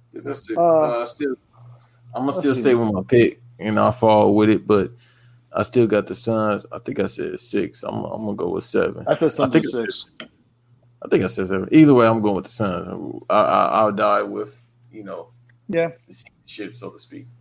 If I if I if I yeah, I'm saying if I if the Lakers win, the Lakers win. But um, I, I'm gonna I'm gonna pick the Suns. But um, let's see, Memphis Utah. I I'm not gonna lie to you. I'm not surprised Memphis won the first game, being that Donovan Mitchell was hurt because Utah goes where Donovan goes. Mhm. Um, and we saw that with the second game too. It's pretty brief. You know, Ja's been playing really well, but I think when if Ja gets a three pointer, if Ja gets a three point shot, a consist a consistent one, he's gonna be a problem. And he already is. That's the thing. He's already a problem now. But if he learns to get a consistent three point shot where you have to guard it, Mhm. he's going to be a threat. I like this Memphis team a lot, actually. They kind of have the grit and grind culture of the older, you know, the Zach Randolph, Marc Gasol, you know, even Pau, you know, even Pau Gasol teams. But it's with a faster team, if that makes sense. They play a li- they play a lot, a lot faster than those old teams, but they still have the grit and grind culture in regards to their resiliency and how they literally play until the till the game is over. They don't quit. So I love that about this team a lot. Dillon Brooks is a problem. I call him Bizarre Dan Green because they look the same. Bizarre, bro, bro. tell me they don't look the same, bro. what's up with? Hey, man, it's a lot of Becky's with the good hair coming out of nowhere now. They all got this this El DeBarge curl, bro. That's all. El DeBarge is crazy. Like they he all do got, got the the, S he do, bro. bro. Nah, he do. He he got the he got the he got the heart. But definitely, definitely, he is bizarre Danny Green. Uh, That's hilarious. But yeah, uh, they've been playing well. Nuggets, Blazers. Uh, I kind of missed last game. Hey, if you want to have a real conversation about the series, I- I'm gonna let you go, bro. Then I'm gonna talk about it because I'll let you talk about it because I'm I'm gonna keep it brief. Denver fans, y'all disrespectful for Bowie Mello, and the Nuggets. The Nuggets are a really good team. I mean, that's really all I can really say about it. And Lil, Damian Lillard is gonna have to do a lot to keep them to keep them in the series. Like scoring 30 at the half and still losing by 20. Um, that says a lot. But continue. I really don't give a fuck about the series because of Trailblazers. Like I, I think I said it before. I said it last week. I really don't like watching Trailblazers play basketball, bro. It's so fucking boring to me because it's it's literally like you just said. It's like, all right, they ain't going off. They ain't shooting from half court. What is everybody else doing? Like literally, what is everybody else doing? Just w- watching the other player just go off the dribble and shoot, being dang, uh, trying to get their own shots. It's, it's boring as fuck to watch the Trailblazers. I felt like that for the past two or three years about the offense. Uh, and the Nuggets, I like them. They, they probably the tallest team in the NBA. Everybody is damn near six foot five. It's just I don't. I don't care about the series. It's mostly because of the Trailblazers. That's how I feel about like the Memphis and Jazz series. I might surprisingly, I might actually watch game three tomorrow. And I, at first I was like, man, I ain't watching the series. It's the Jazz and the Grizzlies. I think now that they're not in Utah in the game three and they're in Memphis, I think I'm gonna actually watch the series tomorrow. I'm gonna start Yeah. watching the series now. Why not? I think I think Memphis, yeah. I know we were we made them jokes how um, this this series is gonna be on C SPAN. I said this series is gonna be on TV. I said this series is gonna be on uh, the CW. Um, I said this series is gonna be on Sci-Fi, followed by uh, Species. um, wow, I ain't heard that goddamn name in a minute, bro. I mean, I, I said a lot of things about the series, but this series has turned out to be pretty. Um, I mean, there's not really much in-depth analysis I would say about this series, but it's turned out to be an overall pretty. Last game was yeah, last game was a kind of a, eh, but the first game was really good, and I, you know, I could, you know, the way the Grizzlies played in Game One, I kind of could see them stealing another game. I think, I think, I think they could steal a game at home against Utah, but I, I still have Utah winning this series. Um, Hey, also Yeah. let me say this, man. go ahead, dog. Let me do my LA accent because it comes out when I say certain words. Hey, Ja Morant, that little nigga got heart. He got He got heart, horror, cuz. He got He horror, got heart. Like, listen, I knew he had it in him, but damn, bro, like this kid is really stepping man. up. Yeah, no, I, I knew it, but could- you know what I mean? I think his pops trained him, right? His Yeah. pops, yeah. So okay, it makes sense. And his pops is talking about. I forgot where they from. They from St. Louis or some shit like What's that. up? I just No, remember. Okay, He's that makes more Carolina. He's from sense. Yeah, he's from Carolina. Who he played on? I know he played on the AAU team with uh Zion. Yeah, Julius. they, he he and Zion kind of he and Zion kind of ran in the in, sim, in the similar circuits when they were Yeah, because he younger, played with Julius on the on his whatever AAU team, main AAU team. I hate AAU. I hate AAU ball as a whole. So yeah, but for that for that simple fact, because you see, it's just like you know these schools or whoever just putting teams to get hell. You don't even need to be a school. man you could put an AAU team together, and we get the money if we get an endorsement deal from Nike or somebody, uh, just to get on Hoops mixtape, and it's just all Hey, these don't great players on idea. one team. don't give me that idea. No, I wouldn't do it because I hate the idea of just having all great players on one team and you going through kids that's not as great, and the Yeah. kids are getting beat by fifty points because that discourages them from wanting to work on their game, and it's just not Well- fair. And it's just a showcase for you to try to get some side money from the great players. Is that plus the coaching from these AU teams? So, but I just wanted to, bro. I got a tweet. I got a tweet. I just found, and I was trying not to laugh while you was talking about the Blazers and Nuggets. Is we going back to Heat to but Heat, but the Heat for two seconds? Shout out mm-hmm. to Rod. Shout out to my dog Robbie Seabrook, aka Robbie Rav on Twitter, and I'm a, I'm a tweet this. I just quoted this on on our podcast. He said, "The Heat are de- or the Heat are down three and zero so fast that Jimmy couldn't even brew that bullshit coffee." That's funny. Because I'm trying. My mindset here's how my comedic mindset works. I'm like, he drinks coffee at two a.m. Bro, that, that's a that's that's weirdo behavior. No, it is like uh, this. I don't think he sleeps, bro. Hey man, you yeah, you could tell him this game, bro. He's sleeping in these games. By the way, check the shit I just sent you too. Um, all right, so let's go to. We talked about clip. We kind of got into everything. Brooklyn, Boston. I mean, uh, there's not really much to talk about, bro. Shout out to Jayson Tatum, but Brooklyn's too much. All right, let me say this real quick, if you don't mind. Just real quick. Uh, Go go. You, got- you, I think I told you months ago. I know I said it recently. God damn. Okay, Andre, Andre, Andrew Witt, Andrew. I'm fucking up names as usual. This is why random Max be saying I can't read. It's like, dude, I just fuck up people's names. I'm horrible with names. But Andre Drummond is out here playing like shit, bruh. He, he out here playing like uh with Anthony Johnson, grandmama. Oh, AD hurt right on time. oh, he elbowed AD. Jae Crowder hit him in the eye a little bit, but you know, AD gonna act, so he's probably out for the game. All right. So, like I was saying, what was we talking about? I don't even remember. um, Yo, you, I don't remember what we used just talking about, bro. I ain't gonna hold you. I just see AD get hurt. I'm like, damn, here we go again. What's that? What's CJ from Great San Andreas? Oh shit, here we go again. That's what just happened. And I, as soon as I tweeted, B Dot said something about him being like vanilla wafers. Everybody, as soon as he got hurt, everybody said right on time. Right on time. Uh, yeah, I don't even remember what we was talking about. Oh, okay, I was talking about Andrew Drummond and him. Just I'm trying to figure out who he's playing. Either way, he getting in the post and he dunking on people. So he put out that Justin Bieber song yesterday. I guess that's encouragement from his white women. So now he's like, I got to show up and play. You do. Hey man.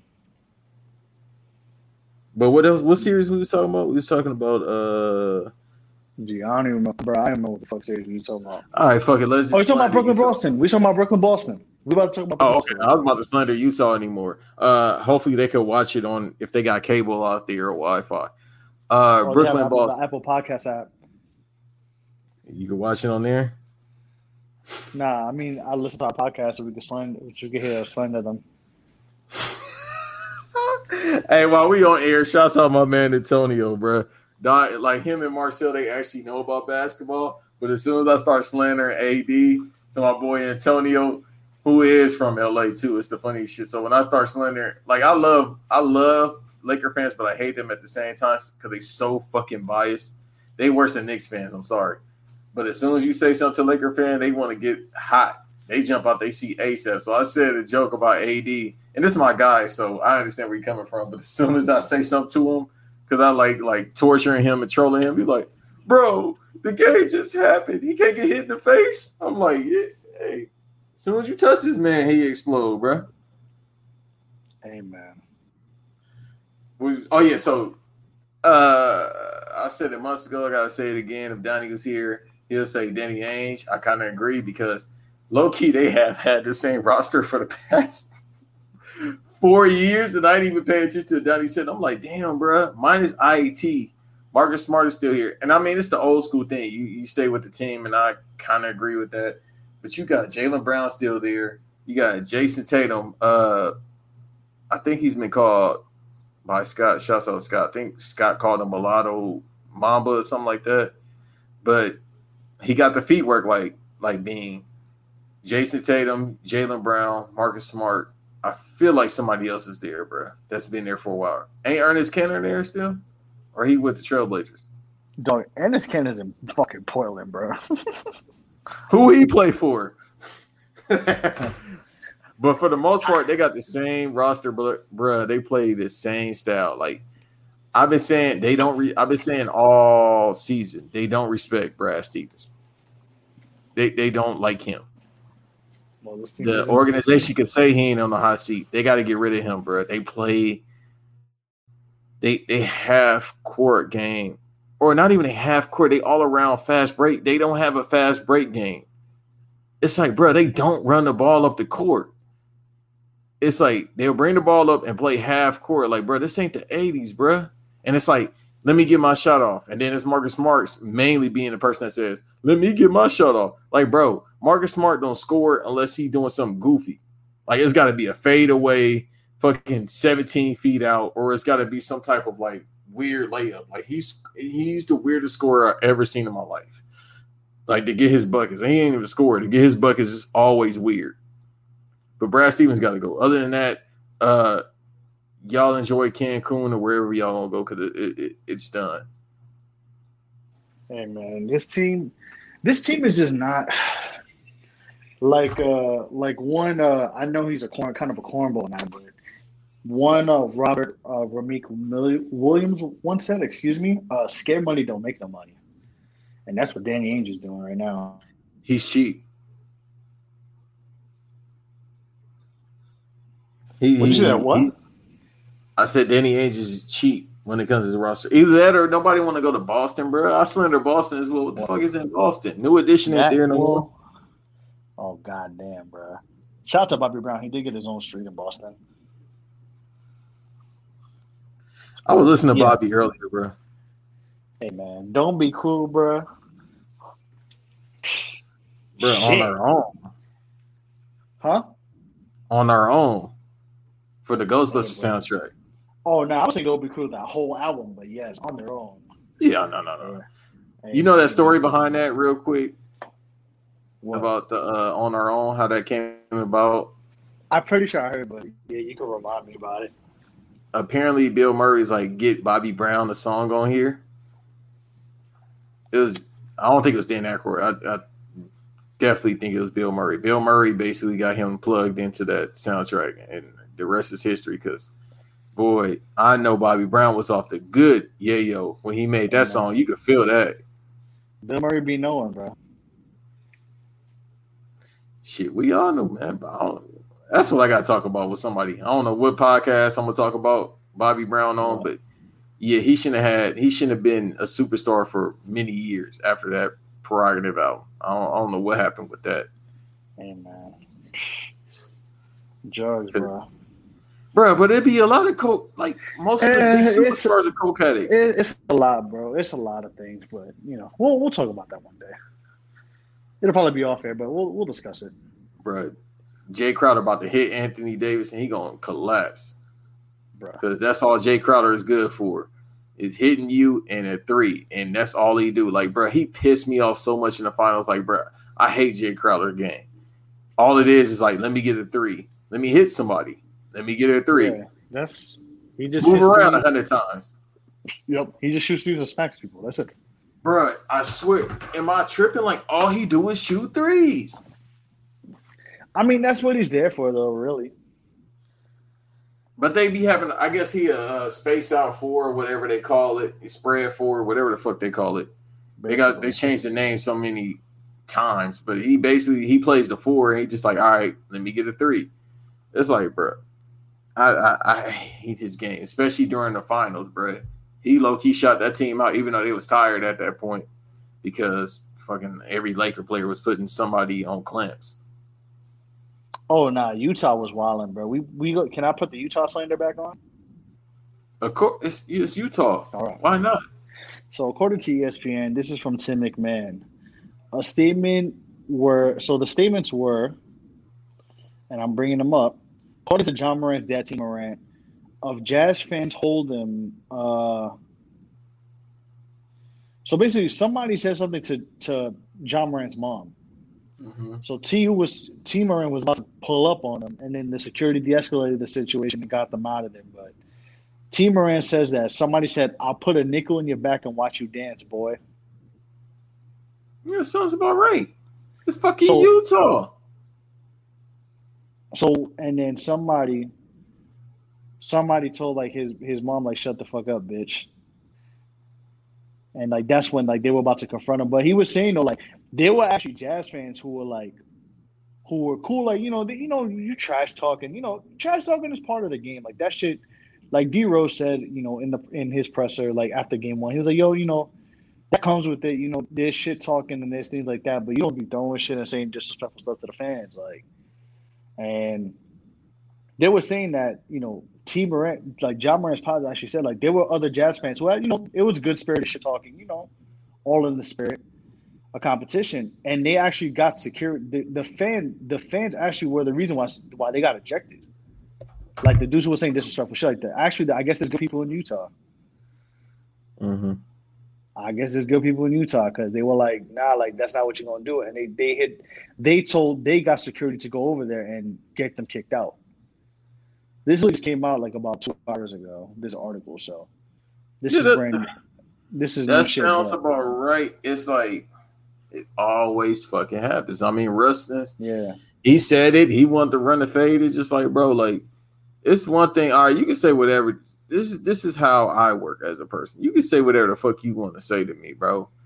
Right. Because the thing is, you don't really want to fight like I want to. If you if it comes to real disrespect, and for the most part, I ain't really trying to fight nobody unless you really, really, really wilding. But when you start talking to moms, wives, God forbid kids, like them two, that, that's already like you know press ratio, death. But if you talk about No, my kids, try to, yeah. Yeah, Yeah, like, uh, oh no, you, no, ain't no ass beat. you do something well, to my yeah, kids, amongst other things, but yeah, like you know, what I mean, when you got that type of money, I can find you. I can find where you live. But yeah, he did say his dad. His dad did say himself though. He said that he was he was actually you know pleased that the fans actually got security to get the fans out though. Like he was Yeah, saying, but- this says here, he was pleased with the response to the incidents by arena security and the Jazz organization. And he said he was able to clear his money back to talk to the great fans seated around them. He said we were bantering back and forth with a group of fans around us all game, and um, it was all good. And then at, the end of the game, according to him, his dad, he said, uh, you know, one of the fans said, you know, we hope you're back on Wednesday.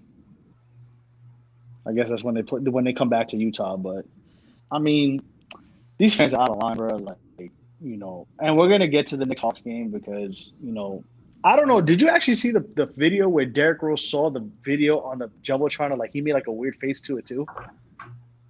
Mm-mm. Yeah, I, I gotta send you that. See, There's a there's a video where they showed the video like on the jumbotron, and Derrick Rose like like grimaced at it, like bro, like you gotta be kidding me. And he said it multiple times, even on the uh, even on you know the post game press, like you know, I've been in you know I've been in some shit where you know I I've seen people throw beers at moms of players in in Chicago and such and such. Oh yeah, yeah. I like, seen that video. I'm that sorry person, cut yeah. Yeah, but then there's another one where they showed the Trae the fan spitting on Trae Young, and like Derrick Rose was like pissed off about it. Yeah. So Because big Yeah. folks already know what's up. That's why he looked at like, what? Yeah, so I guess we'll transition to last but not least into the next Hawk series. Um, so off the record, Banks actually wrote in our pre-production notes, and I'm gonna say it because we do have pre-production notes. We try to be very efficient with our podcast here, which we are. But he said this is about to be a weekly thing when Nelson rants about the Knicks. I almost had a 10 minute rant cursing these motherfuckers out. I was ready. I literally told Banks, you're gonna have to give me 20 minutes of podcast if we lose this game. Am I wrong? You can call me if I'm wrong. No, but you need to have one about Julius Randle. But go ahead. Uh, we all right. I'll not get into that, but you know, and we'll get into the awards in a bit too. But going into the Knicks Hawks game, um, I said this is probably going to be the most hotly contested series of the playoffs. Not because it's you know I'm a Knicks fan, but their records are similar.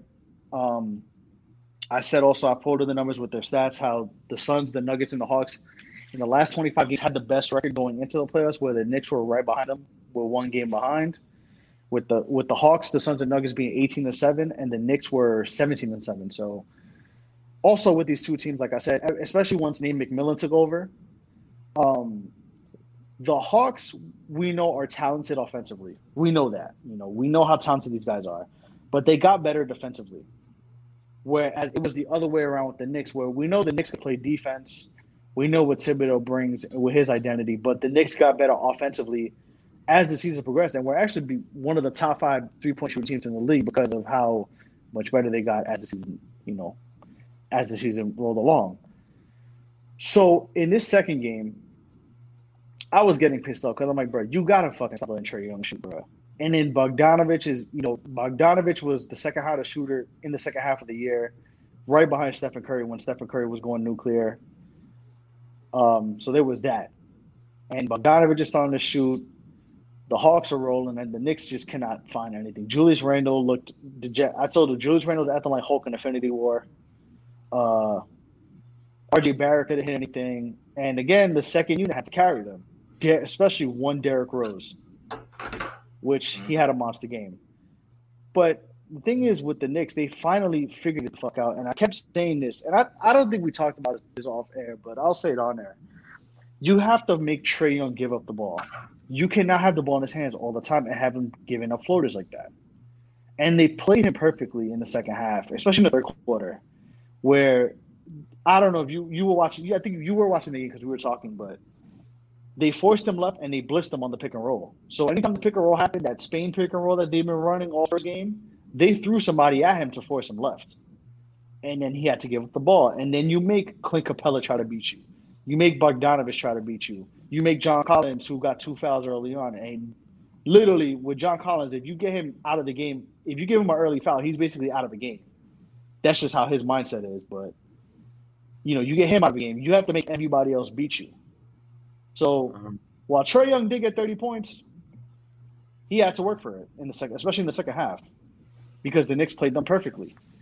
You have to blitz them on pick and rolls. You have to on offense on when they're on when you're on offense. You have to make Trae Young work on defense. He's not the best defender, but you have to make him work. You have to make these guys play. The as much of an effort these guys like to give on offense, you have to make them work on defense to tire them out. And that's what happened in the third in the second half of this game. You know, especially with that run, you know, the Knicks run where they where they caught the lead and and basically never looked back after D Rose hit that floater. Um, but overall, shout out to Obi Toppin too. I'm really happy for him. In a weird way, Julius Randle's played like shit, but it's worked out for Obi Toppin because he gets to show how good he can be, and he has been very good. So, yeah, that's all I gotta say. All right. So Atlanta fans are good when they're not in the arena. They they show a lot of support when they're outside of the arena. Uh them going back being the the Knicks going back to Atlanta doesn't worry me. I know Trae basically said you got to come to the A. Uh, I don't know how. Bro. I've seen I've seen Hawks games. defense. it, it'd be too laid back. It's like being in the Laker game, man. It's too laid back. It's too. It's, Right. it's much like a show, motherfucker. Bang. They be more Nick there. fans. They be more Nick fans. Sorry to cut you off, but they be they'll be more Nick fans in Atlanta games than Atlanta fans. Yeah, uh, that's because most of y'all be in Atlanta now, so Right. I- that that's why. But it, it's too laid back, man. Motherfucker Quavo will be on sideline with ice and shit, two chains and all them. Everybody look too pretty, bro. I don't want to be at a game and everybody look too pretty. That's why the Laker games I've been to, I'm like, man, this shit boring. Y'all, y'all trying to be cool all the time, man. So I, I- think I said what Knicks and seven. And seven. I'm still sticking with that pick. This has been an entertaining series. This has been, you know, Reggie Bullock versus Trae Young in a three point contest, basically, and Julius Randle, Randle trying to find his his uh footstand, so to speak, because he's working interior or he's shooting turnaround jumpers most of the time, which is his offense. But in the half court, you're not going to be able to do that, even though Cam, not Cam Reddish, but uh, I forgot the dude's name. Whatever they power forward is, that's only averaging like two points right now on the Hawks. He's not like really guarding him. So he shouldn't have to work that hard to get his shot, even though he's doing a bunch of turnaround jumpers. He just get down low. I can't say do a hook shot because it's not the 1980s, but Julius Randle could definitely get easier shots instead of just doing a turnaround jumper 16 feet, not even 16 feet out, just like 12, 14 feet out. Like get closer to the rim. Well, granted, what to follow along what you're saying is that the bench has really carried the Knicks these last two games, and the starters have not played well. Um, RJ Barrett, I know he doesn't start well in first halves, and in the second half of games, he usually turns it around and plays really well. He has not done that. Yeah. Julius Randle, the thing, the Hawks are playing the Knicks really well because the thing with Randle is that as soon as he gets by anybody, whether it's you know, we know Gallinari can't fucking guard a brick wall, and there's a couple guys who can't guard. We know can't guard Julius Randle. We know John Collins is on suicide watch when he wants to guard Julius Randle too. But what they do is, and I'm sorry for suicide people, but when he does that, um, what happens is is that when Julius Randle gets to like the free throw line, they throw somebody at him, so he can't shoot a jumper. And when they throw somebody at him at the free throw line, like whether it's Clint Capela or um, who's the new cent- who's the kid they they grad they drafted? Uh, uh, is it Okongwu? I think his name is the new cent- the, the the rookie, who's now Yeah. been in the rotation. They throw somebody at Julius Randle, or they'll have like even Bogdanovich and fucking Gallinari's guarding him. Bogdanovich will come, so when he can pull up for when he pulls up for that usual mid range, he can't do it. Right. Then he has to pass the ball, tries to do spin moves, or tries to force the shots. Now, they have to exploit that because, like what, like what, uh, like Clyde says, you know, when the, was it when when the cat is gone, the mice will play. yes. He's, he says that like every game now because Capela's out. But when Capela's out, they have to take advantage of that Mm. because Okongwu isn't a bad defender, but you know he's you know I Capela's going to give more of an issue than Rand than uh, Okongwu, Okongwu will. So they kind of have to exploit when they don't have you know their best five, four or five on on it, especially when Gallo's guarding. But I think Obi playing well helps that. So if Randle doesn't play well, if they keep giving Obi looks, he's played really well, so that'll help too. So they kind of really have to take it game by game and kind of just exploit that. You know, I know they're going to throw that second man when Julius Randle's trying to go for a mid range, but he has to get you know, just engage like he did in the second half. Get rebounds, make plays, you know, run. You know, he he he has to impact the, the game in other ways instead of you know giving uh, double doubles. So I think they'll be fine. I still have the Knicks in seven, but it's not gonna be it's not gonna be an easy series, bro. This is this is like I said, this is gonna be the this is gonna be the the, the best series of the first round, I think. So It's definitely been the most entertaining. I'll say that. Not saying that the Laker and Phoenix uh series hasn't been good or any other series, but for the most part, this is definitely entertaining just because when the Knicks are in the playoffs, it's always the talk. Uh, and then they go on against the Hawks, which is, you know, that's poetry in motion, so to speak, just because you got Donnie said it best. You got uh, Tribe Called Quest versus OutKast right here. you got uh yeah, exactly. Or uh nah, the, you forgot about the most entertaining series of this first round, the Bucks of Heat. No, I'm playing. Um all right. or Utah versus the Grizzlies, you know, because that's the most entertainment they're gonna get in Utah probably all year. Yeah. That's I mean, I told you, man, Mormons and mountains. Mormon Mormons and mountains. So And cold. and what? And cold. What the fuck? How you get a black eye? and cold. That's hilarious. All right, man. So let's go into the awards predictions for the NBA. Um, I think two of them have already been declared. Uh, Jordan Clarkson won Six Man of the Year for Utah. Uh, with the other finalists being Joe Ingles, which is weird because like that does doesn't that make Joe Ingles the seventh man? Uh, and Derrick Rose.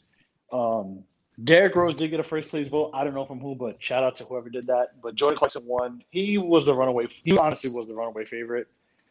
Um, yeah. I mean, he was playing. He was playing really well. I know I didn't make the fantasy uh, playoffs of my fantasy team, but he held me down for a while. So he played really well all around, and he is, you know, obviously with Donovan Mitchell playing well, he was, you know, Donovan Mitchell was really the key to that team. But Jordan Clarkson also played a very important part. So it was his to lose since literally like the second month of the year. So that wasn't really a thing. Uh, then Julius Randle wins Most Improved Player. I think he won that award because the Knicks were the the Knicks were the fourth seed. Yeah. Had they been like a six to eight, I think it would have went. I forgot who the finalists were, and I'm I apologize, but I think had the had the Knicks been like a sixth, seventh, or eighth seed and not made the playoffs, he would have been a candidate, but I don't think he would have won. But considering where the Knicks ended up in the regular season and considering their turnaround into where they are now, that did really help. But um, his season was interesting. I mean, 2010 and 5. And considering at the rate of, you know, his three point percentage went up 14%. Um, I think the only other person who has a 2010 and 5 season with a three point percentage that high was Larry Bird, actually, which is fucking insane. Like here, you never, I never thought in my life I'd hear Julius Randle and Larry Bird in the same sentence. But, you know, he had a hell of a year. I mean, and I'm not, you know, I'm, I say this not as a Knicks fan, but just in regards to the numbers and how much of a part he, how important he is to that team. I mean, he is the Knicks' most valuable player, and it makes sense, you know, considering the turnaround. Um, who do you got for rookie of the year? I think it's Lamelo Ball to lose, but I'm not sure. Oh, come on, you already know what I'm gonna say. I like Anthony Edwards. I like him as a person too. The kid is hilarious. The kid could play second half of the season. He really started playing well, finding his own. But you know, it's triple B's and nothing, baby. Big baller brand. We here forever. Hey, never lost. Never lost. I think, yeah, Uh, I think it's Lamelo Ball's uh, rookie rookie of the year award to lose. Anthony Davis, like I said, I mean Anthony Davis, excuse me, Anthony Edwards, like I said last uh, last week on our last week's episode, he cannot shoot a, a golf ball in a in a lake if you gave him the chance to.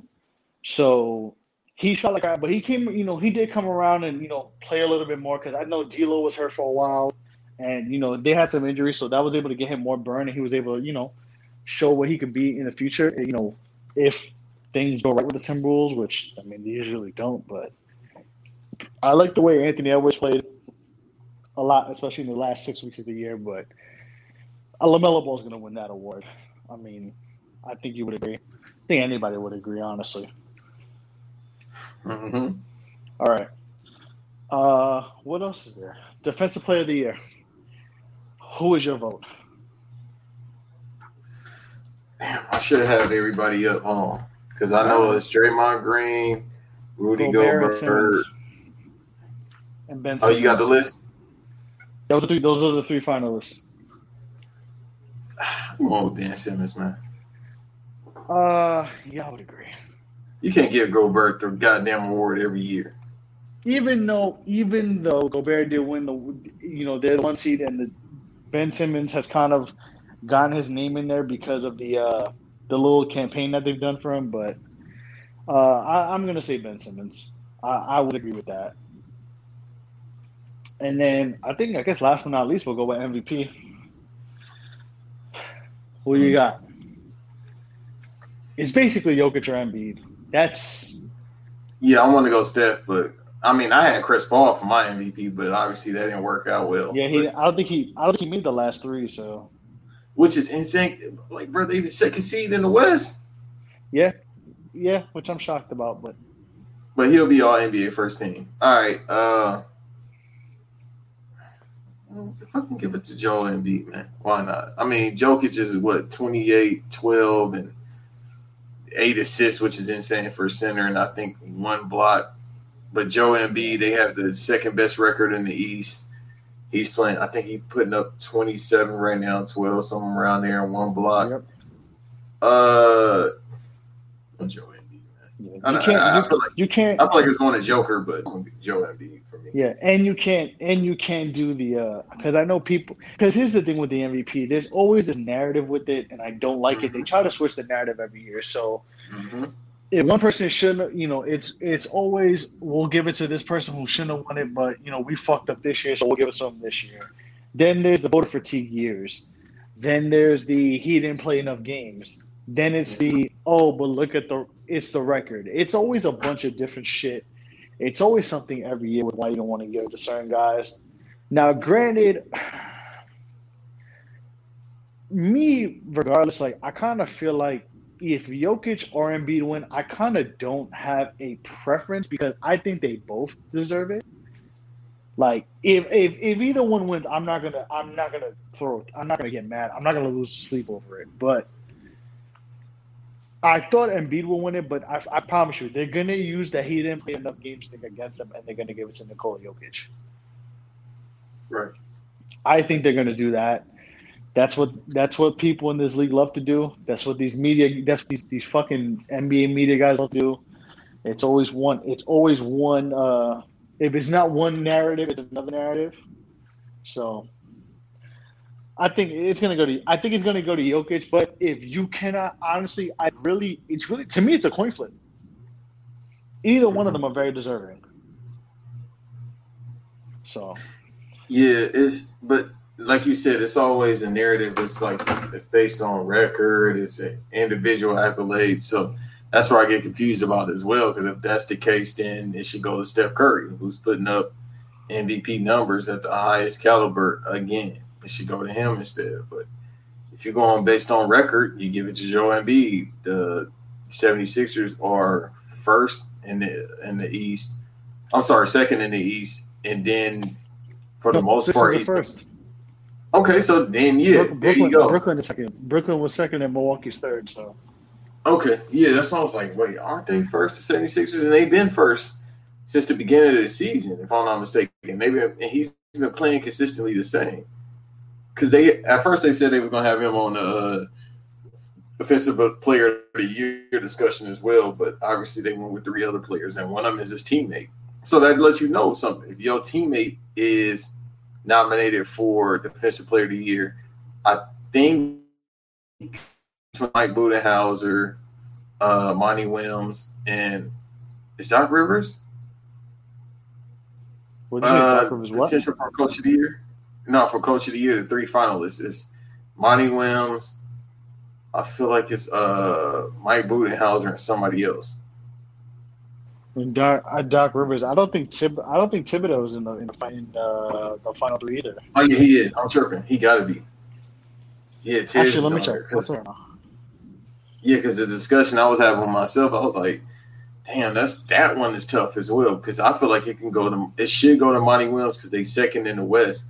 But then you see what Actually- Tim's did for the for the Knicks. The final, I got the finals here. It's Quin Snyder, Tom Thibodeau, Monty Williams. Yeah, so the last two names, that's what I'm saying. It's, it's Oh, that's it's that's that's a that's a hard that's a hard that's a that's a tough one.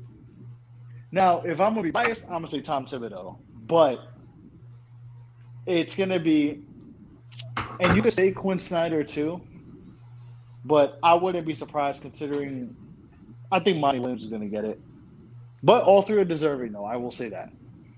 It should go to Monty Williams. Just you know, we don't need to get into his personal stuff, but just on the, the stuff he's been through in the past couple of years, and then him coming back, and then once again, they sec- the Suns are second in the West. That I go based on the West records because it's hard to win in the West because it's more star power in the West and it's tougher. So I go based on that. They second in the Pacific. They first in the Pacific Division. They second in the West. You got to give it to him just based on that because we didn't. We knew the Suns were going to be good. I thought the Suns would probably be like the seventh seed, eighth seed, somewhere around there. They're the second seed in the West. Right. So you give it to him just based on that and being first in the Pacific Division when the championship Lakers are right there. The champion Lakers are right there. So I, I would give it to him, even though Coach Tibbs has the Knicks at fourth and it's the Knicks. And I thought once again they would make the playoffs, but not like this, or they'd be a good team. And, and they made the fourth seed. So that one is tough. And like I said, going back to the MVP award, I will probably give it to Joe Embiid over Joker. But they they switch the narrative up like you always say. Yeah. So, I mean, if I got rid of the narratives, honestly, I don't.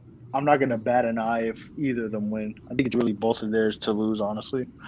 But, um, and I was gonna say one thing really quick before I got got before we got off this topic, but I am completely blanking out, and it's totally fine because you know what?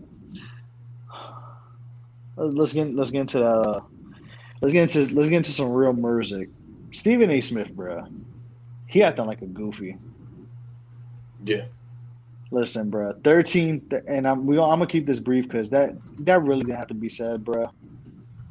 But thirteen years doesn't it doesn't matter. He played thirteen years in the league, and 15, two minutes of a, a two minute video clip isn't gonna do anything. So, but that's just my that's just my uh that's my thoughts on the situation.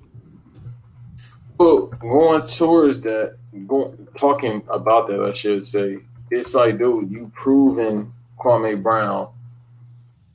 You're, you're proving his point once again. Like y'all proving his point without him having to say anything again.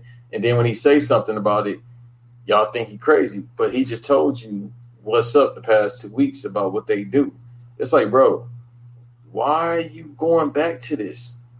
Like you said, I swear last week he said he wasn't gonna talk about it, and he was like basically apologizing without apologizing because Stephen A. Smith is a little arrogant. But it's just like now, like you going back and doing the same thing about saying he's not that good. It's like, bro, what's the point of this? Out of all the players, you keep going towards him. And maybe it's just because Kwame Brown said they'll never stop. I'm gonna keep I'm gonna keep targeting you every single time. He also talked about Skip Bayless and what he said was hilarious. But it's just the point that maybe he said he about to start exposing people. I mean, he exposed the redacted God on the Breakfast Club, and you know they not really even saying anything about him getting fired. Nah, he He's still working.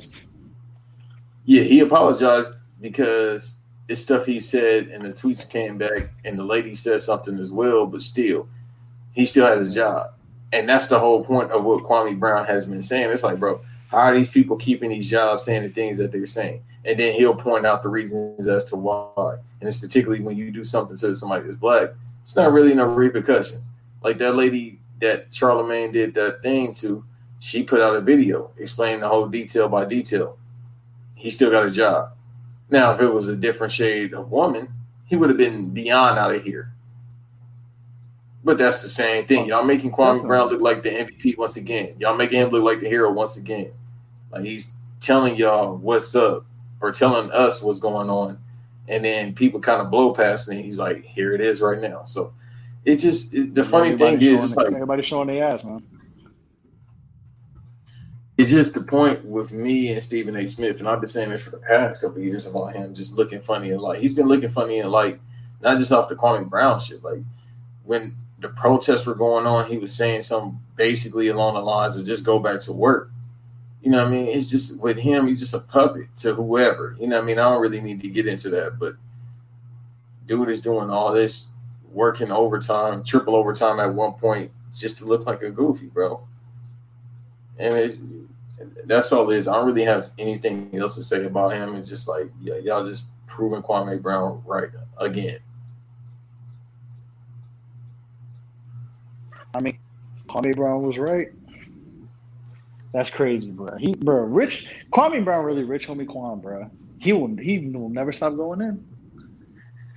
He ain't stopping, bro.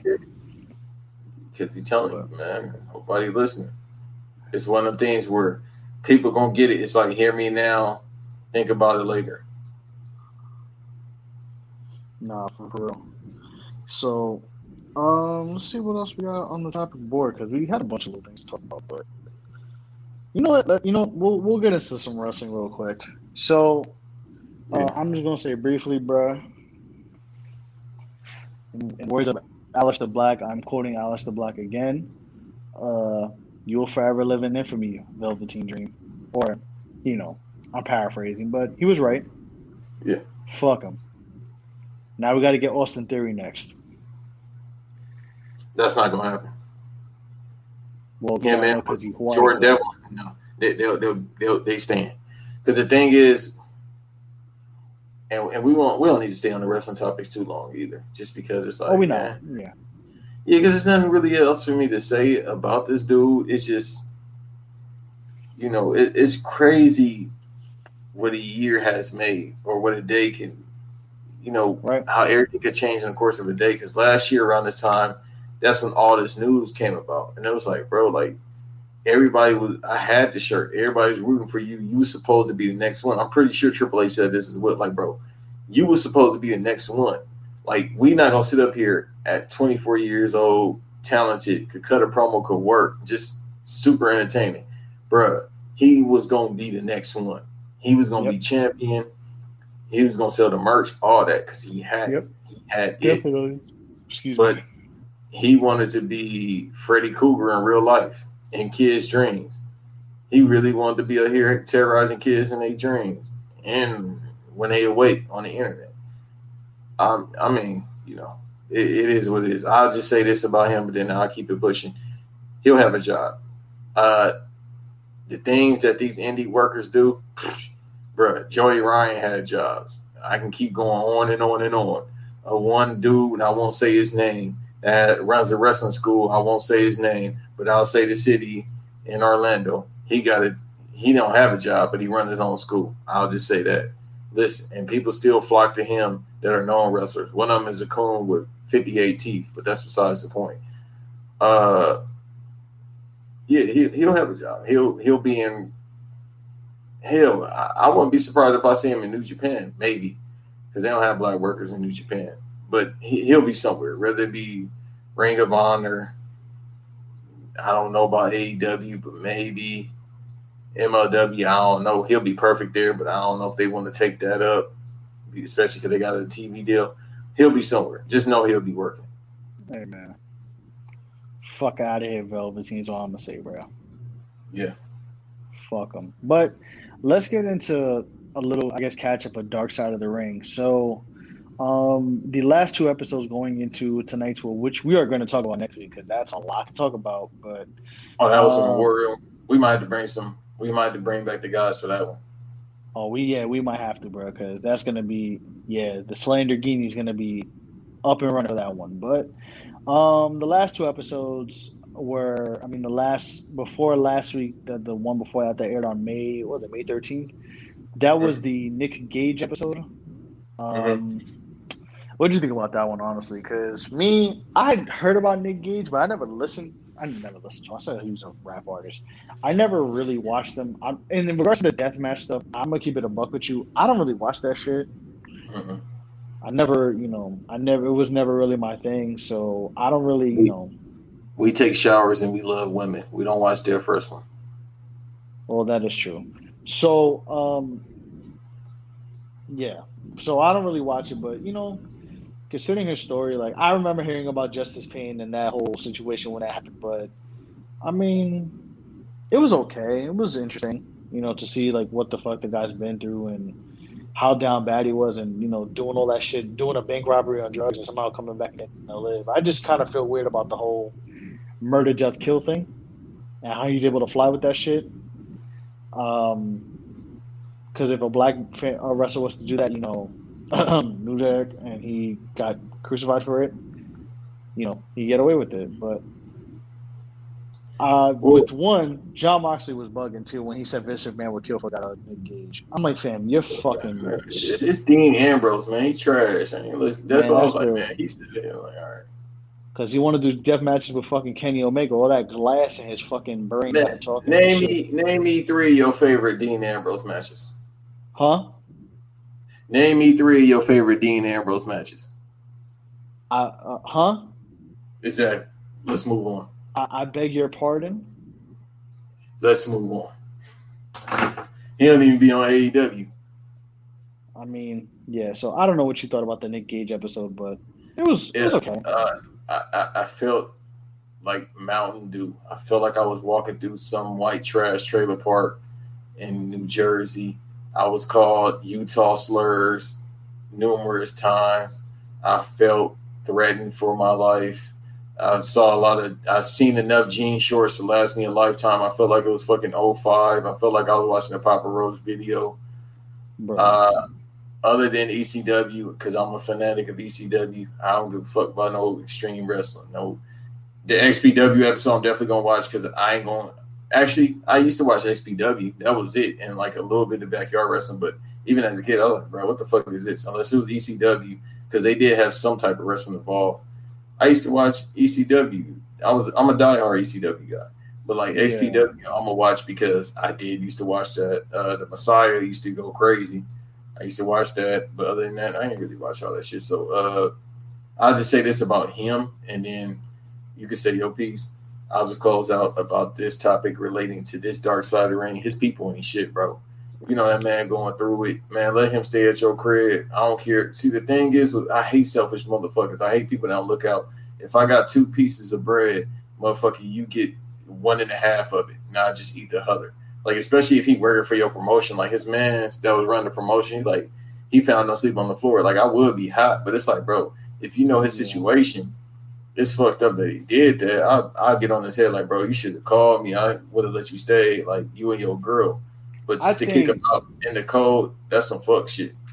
Yeah, I kind of felt a, that was like a little weird because I'm like, yeah, that's fucked up. At the end of the day, you are the promoter, and that's your number one guy. You gotta at least try to, you know, protect him in some light. Maybe I don't know if the owner was down bad. I don't know what happened, but that's what I took from it, and I kind of feel like it makes me wonder. Like now that you now that you bring that part up, because I do remember that part really well. You know, now it's it's reminding me of that epi- that part of the episode. I it makes you wonder, like, damn, what if he didn't kick him out the crib? What if he was like, "Yo, come stay in the crib, and you know, I'll look out for you." Like, would he had done that shit he did when he when he took those perks and robbed that bank? You know what I'm saying? Like that makes you that makes you wonder. Like, damn, what if he just let him stay in the crib for a little bit and let him get back on his feet? Right. Maybe, maybe not, but still, he had no choice. It's the fucking code. I'm sleeping on the park bench. I got to go do something. Right. You're like, it, Right. it's, it's like, but you shouldn't have been like, bro, that's some bull. I hate when people do that shit. Like, man, oh, you can't stay here. Like, bro, you got all this room. Look out. I understand want to live by yourself. I like this shit too, but man, sometimes you got to look out for people. It's called sacrifice, motherfucker, especially if this your guy. That's the problem with motherfuckers, man. They don't believe in just sacrificing for others. Like, bro, if this your person, this your star, give them what they need, man, or give them some bread. Like, man, you don't need like if you got it, give your people some bread. If you don't, give him some shelter. Either way, he out there in the cold you want him to perform, you know he gonna do something stupid. Get him some help if he on the drugs. Yeah. Yeah, he could at least done that too. Like, at least try to get us some help, and he didn't, which was a little weird. But you I mean, Ain't shit. considering the shit he's been through, like it's cool to see that he's, you know, at least hopefully he finds peace within himself, and that's the best I can say about that episode, honestly. Yeah, because he, he he went through a lot of shit too. Lost his mom, his brother, uh, killed himself. So it's it's one of them things where it's like, yeah, hopefully he's straight. I know he's still working. Him and uh Jon Moxley, aka Dean Ambrose, trash ass. They just recently did some promotion, so I guess Dean Ambrose about to go work GCW. Yeah, I guess I don't know. I ain't watching shit, trash but- bullshit. White trash. but I was gonna say that Mountain Dew wrestling. Anyways, more like MDW. Um, so the next episode, and we'll kind of will wrap this up after this, but the next episode was probably my favorite one so far. I know it's only been three episodes, and you know, like we said, Ultimate Warrior, we'll talk about. Uh, Brian Pillman's was good, but this one was for pretty fucking good. Uh, if you guys didn't don't know, we're talking about the WCW Collision in Korea episode. Um, this is one of this is this was one of the very few pay per views that were not on the WWE network before. Now it's on the Peacock or NBC, but it was one of the few pay per views that have been talked about that weren't on it that have been questioned about. Uh, the other one being uh, obviously the AAA WCW collaboration pay per view when Worlds Collide, which is a very good pay per view. It was on YouTube, and if you could find it, really please find it because a lot of the WCW especially the, the Mexican wrestlers who went to WCW amongst the cruiserweights were in that pay per view, and kind of that was like a scouting report for them. That was their test to get in, like Rey Mysterio and Konnan and Rey, my fault, Rey Mysterio and Konnan, and you know even Eddie Guerrero when he broke up a hard bar after that episode, after that pay per view and such. But um, Collision in Korea.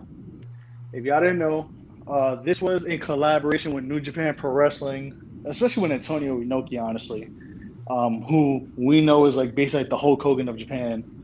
Mhm. And they kind of did this as a peace treaty or like a peace, a peaceful, a peaceful, uh, a piece of peaceful show in Pyongyang, North Korea. Now we know how tense United States and North Korea are, but this was actually a pretty good episode. I knew about this pay per view, but it's kind of been I don't want to say glossed over, but not much is known about it considering how the tactics of how North Korea in that country are and considering what happened with the United States. But this was a pretty good episode, um, I would say. Uh, I, I don't have too much to say about it just because it was like they was going through. I've heard the stories before. I'll just say this because this is the most entertaining part about it. Uh, I'm gonna first say Scott Norton shut the fuck up. I don't give a fuck if Hawk or whatever Road Warrior racist motherfucker it was. That because two two Cold Scorpio is another OG that don't lie. All right, he another one of them that don't lie.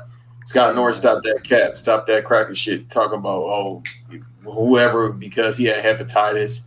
He was on Yeah, some he was on the, He was on the drugs, yeah. That he was gonna bullshit. beat Two Cold Scorpio. Ain't no fucking way that motherfucker could have been healthy off the steroids like he once was, or probably a couple times was. You ain't knocking out Two Cold Scorpio. Stop that cap. That's that white boy shit. Y'all can't fight, bro. So stop Now- all that shit.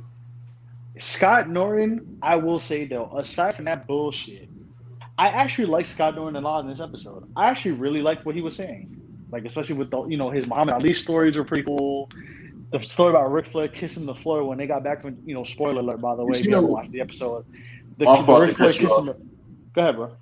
Scott Norton, the reason why it's just I, I don't like him because he just reminds me of them, them chicken shit redneck motherfuckers that just be tough. Just, just fat, swole, tough motherfuckers that be walking yeah, yeah, around. he, yeah, he, nah, he kind of, yeah, he is one of those types of like guys. he wear Oakley shades. Yeah, he has that vibe to him. But I will say though, like I did, you know, uh, like I said, aside from the Hawk bullshit that he said Hawk would be like, ah, yeah, whatever, motherfucker. But you, would, yeah, he was bullshitting. But like the, you know, the insight about like Ric Flair and the Muhammad Ali stuff, and just you know about his, because in Japan, you know, he actually was pretty popular. Like you're a wrestling guy, so you know. He actually, a, he actually was a pretty popular wrestler in Japan, which I didn't know until I was older. I kind of just knew him from NWO because that's the only thing I remember him from as a kid. But in Japan, he had a pretty solid following actually, hmm which is crazy to you know because he was wrestling with Masahiro Chono, who you know did some did a little bit of American work when you know New Japan Pro Wrestling and WCW kind of had work you know were in ties and you know sending talent back and forth. So there was that, but um I mean, it was cool to see Sonny Onoo. I ain't seen Sonny Onoo in 25 fucking years. He fucking looks the same, which is crazy, bro. Bruh, that's That crazy. Was motherfucker, that motherfucker looked exactly the same, bro. He just got white hair. He looked exactly, bro. I think he ate, bro. That motherfucker aged like Pharrell, bro. That motherfucker aged backwards. I said, that's Well- Sonny Onoo. It's, it's kind of that thing, yeah. it's like, bruh, the same, like when they show footage of Great Muta, I'm like, bruh, because you know Great Muta had a match with Sting. I'm like, bro, I ain't seen Great Muta, Yeah. no footage of him. I ain't seen Great Muta face in years. In like on years, bro. Yeah, and Because remember, he was OG with the Miz before Tajiri. Right. Yeah, he yeah he had the he you know he used to wear the face paint and shit, but it was crazy because I kind of forgot about the whole how they kind of were you know yes you had the Great Muta and Sting rivalry, but in the midst of that like they kind of were at odds with each other like. Especially, well, well, not really with Great Muta himself, but with New Japan Pro Wrestling and WCW. I didn't know that they was there was like a little bit of tension between them at that time. Well, th- that's why it's hard for the American promotions to this day to cross work with them because Right. it's like the same thing with AEW. AEW talked about wanting to work with New Japan and And they, they, they squashed that. Yeah, because they fuck AEW. don't want to work with them, so they can give Kenny Omega. They got every title. They got twenty titles in New Japan. You want to give him another fucking title? Yeah. But that's besides the point. It's just because they always want to put these white American workers over. It's different if you got like nobody like Will Ospreay, but if you got a Will Ospreay over there, uh, a Jay White or something like that, that works for the most part. And because they like European white, they OG Right. white, so it kind of works out because they have a little, even though they cave dwellers, they got a little bit of manners.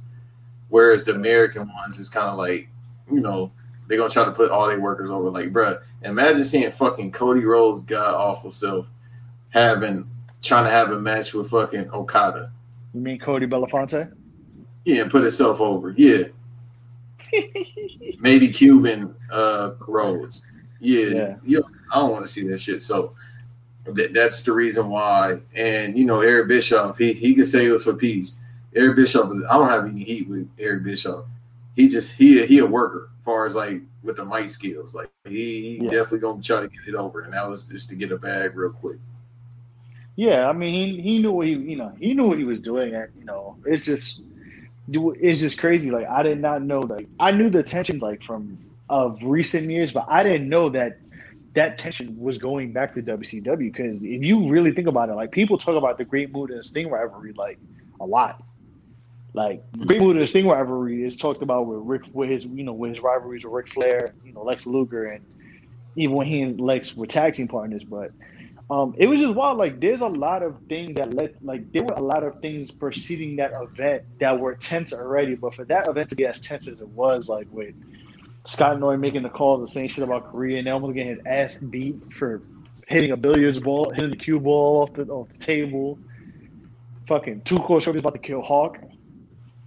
Yo, listen, bro. Do you know how real? You know how crazy? You know how you know how fucked up you gotta be that a man was about to kill you, not only in another country, but in another continent, in another country. But see, they start wilding. He did. T- he did told this man, bro, I'll kill you in Japan, bro. He's like, he said, dog, we'll go to Japan. Like, if you want, we'll finish this in Japan, dog. You, cause man, the OG ain't about that bullshit. He said, bro, wherever you want to get it. He said he got shot by a hawk. He said he ate that shit. And I, I know all these stories based on Two Cold Scorpio shoot interview, which I'll send you. Shit is fucking hilarious. His shoot interview he had. Listen, That man, shit is Cold Scorpio. Listen, bro, cool. I know we're talking about Cold Scorpio, like his talking, but bro, Cold Scorpio is a legend, bro, and he was ahead of his time. And it's crazy because I think isn't he still wrestling or he's like semi-retired or something like that? No, he's 56 years old, if I'm not mistaken. He's still doing I know that he front old. flip. So, which is crazy, bro. But listen, man, Two Yeah. Cold Scorpio is kind of a, is an innovator too. So I just want to say, man, shout shout out to Two Cold Scorpio. Absolutely, bro. He doing all this shit. Like he, the thing is, people don't realize he, if I'm not mistaken, he six five, like 250, 260, doing all that. He's a big. That's a big motherfucker, bro. Yeah, man. He like Texas he's like people six five two different. something. Yeah, they Nah, that's a fact. He, he Texas, bro. They they Keith Lee. He's they they they big in the motherfucker, but athletic. Uh, Meg Thee Stallion, who's the next uh, women's champion. Yeah, but definitely like Two Cold Scorpio just like shout out to him, man. He yeah, like, yeah, bro. He he would have, bro. He would have beat Hawk's ass. He did. I mean, to death. And uh, well, literally, remember he said he was uh, chafing up the chopsticks. He said he was about to go ahead and poke him, but he was like, Son, but you know, you know redacted. how- Wolverine bruh. said,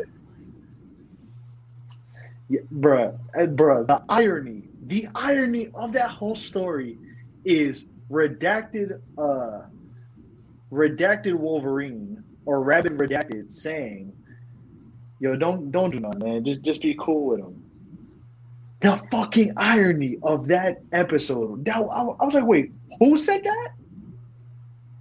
he, he told in the shoot interview, he's like, you know what I mean? Like the redacted Wolverine said, chill out, which is real. It's like, bro, I know you want to sleep this cracker, but at the same time, like, bro, like you can't do that shit in Korea. Like he said, the redacted Wolverine said, bro, you gonna stay in jail over here, and it's true. Like if he would have go ahead stick that man, bro, he still be in jail in Korea right now, and that's the last of the Two Cold Scorpio.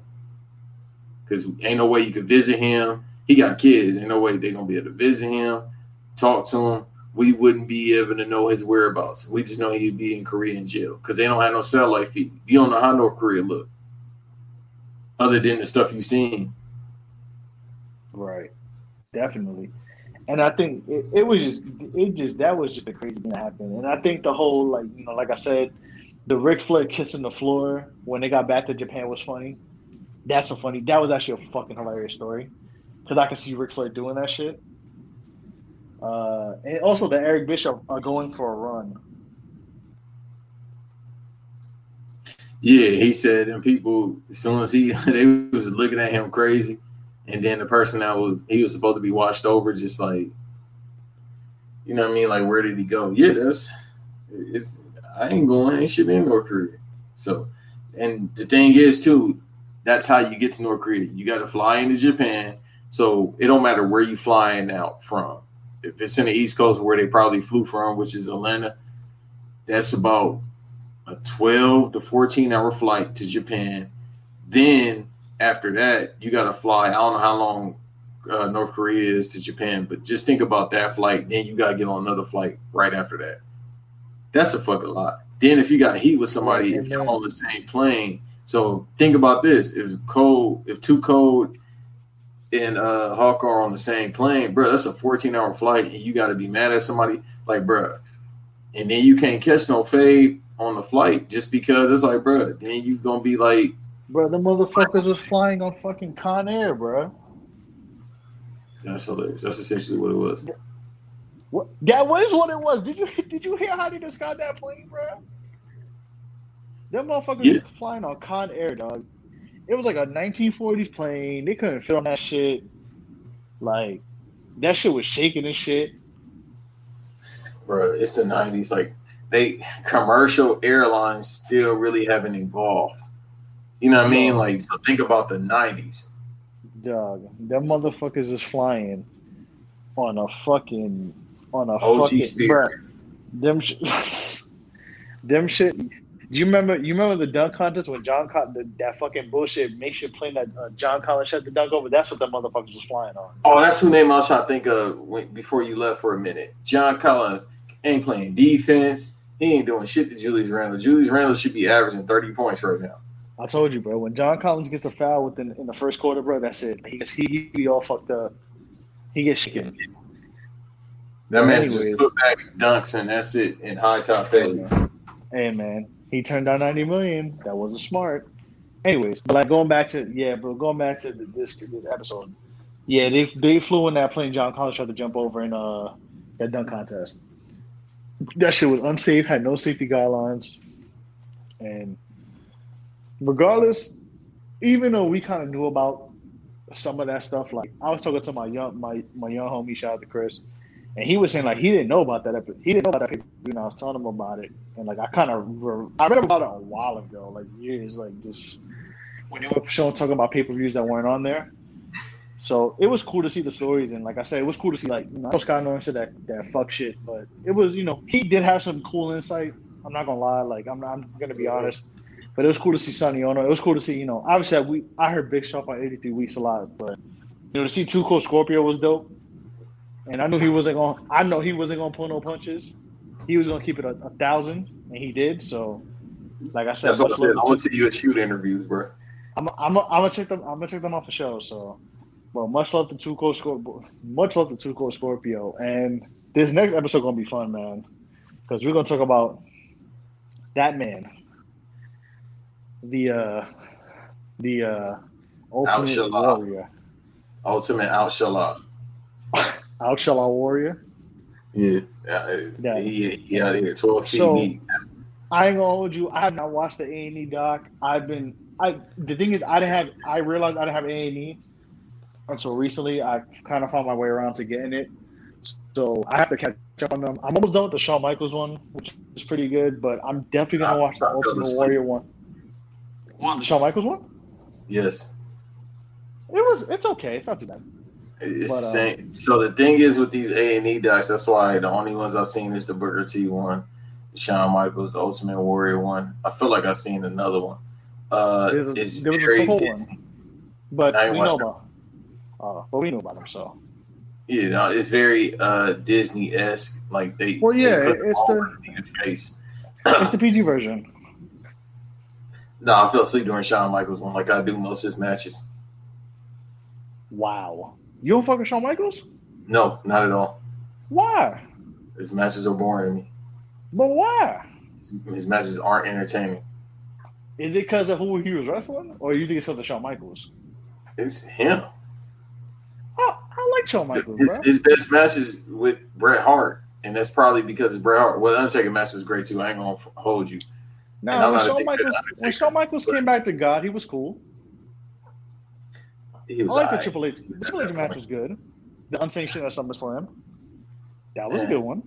But it, it's one of them. It's once again, it's the Triple H thing that I have. Yeah, we're gonna talk about that too one day. Oh, About Triple H. The reason why I'm not a big fan, I like him as a booker. I think he's one of the greatest bookers ever. Uh, he's definitely the Uh, greatest talent scout ever. I Uh, felt the same way. especially For for a these women he be picking. Shouts out to him for that. Uh, but he idiot for pa- passing up Jade Cargill, but that's another conversation for another day. But other than that, Did he really pass on Jade Cargill? Or did he know? I don't know. I think he he I- directly I- passed. Don't don't call it. No, no, don't say it too early.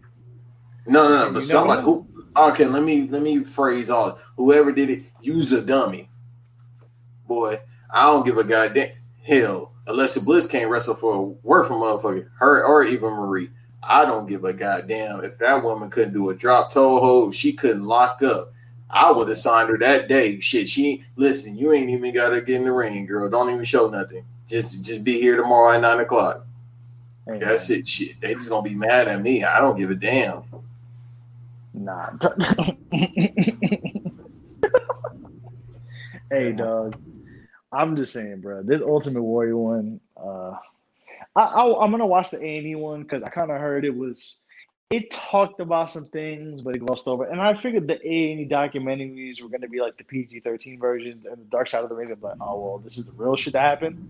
Mhm. So I'm going to watch both by.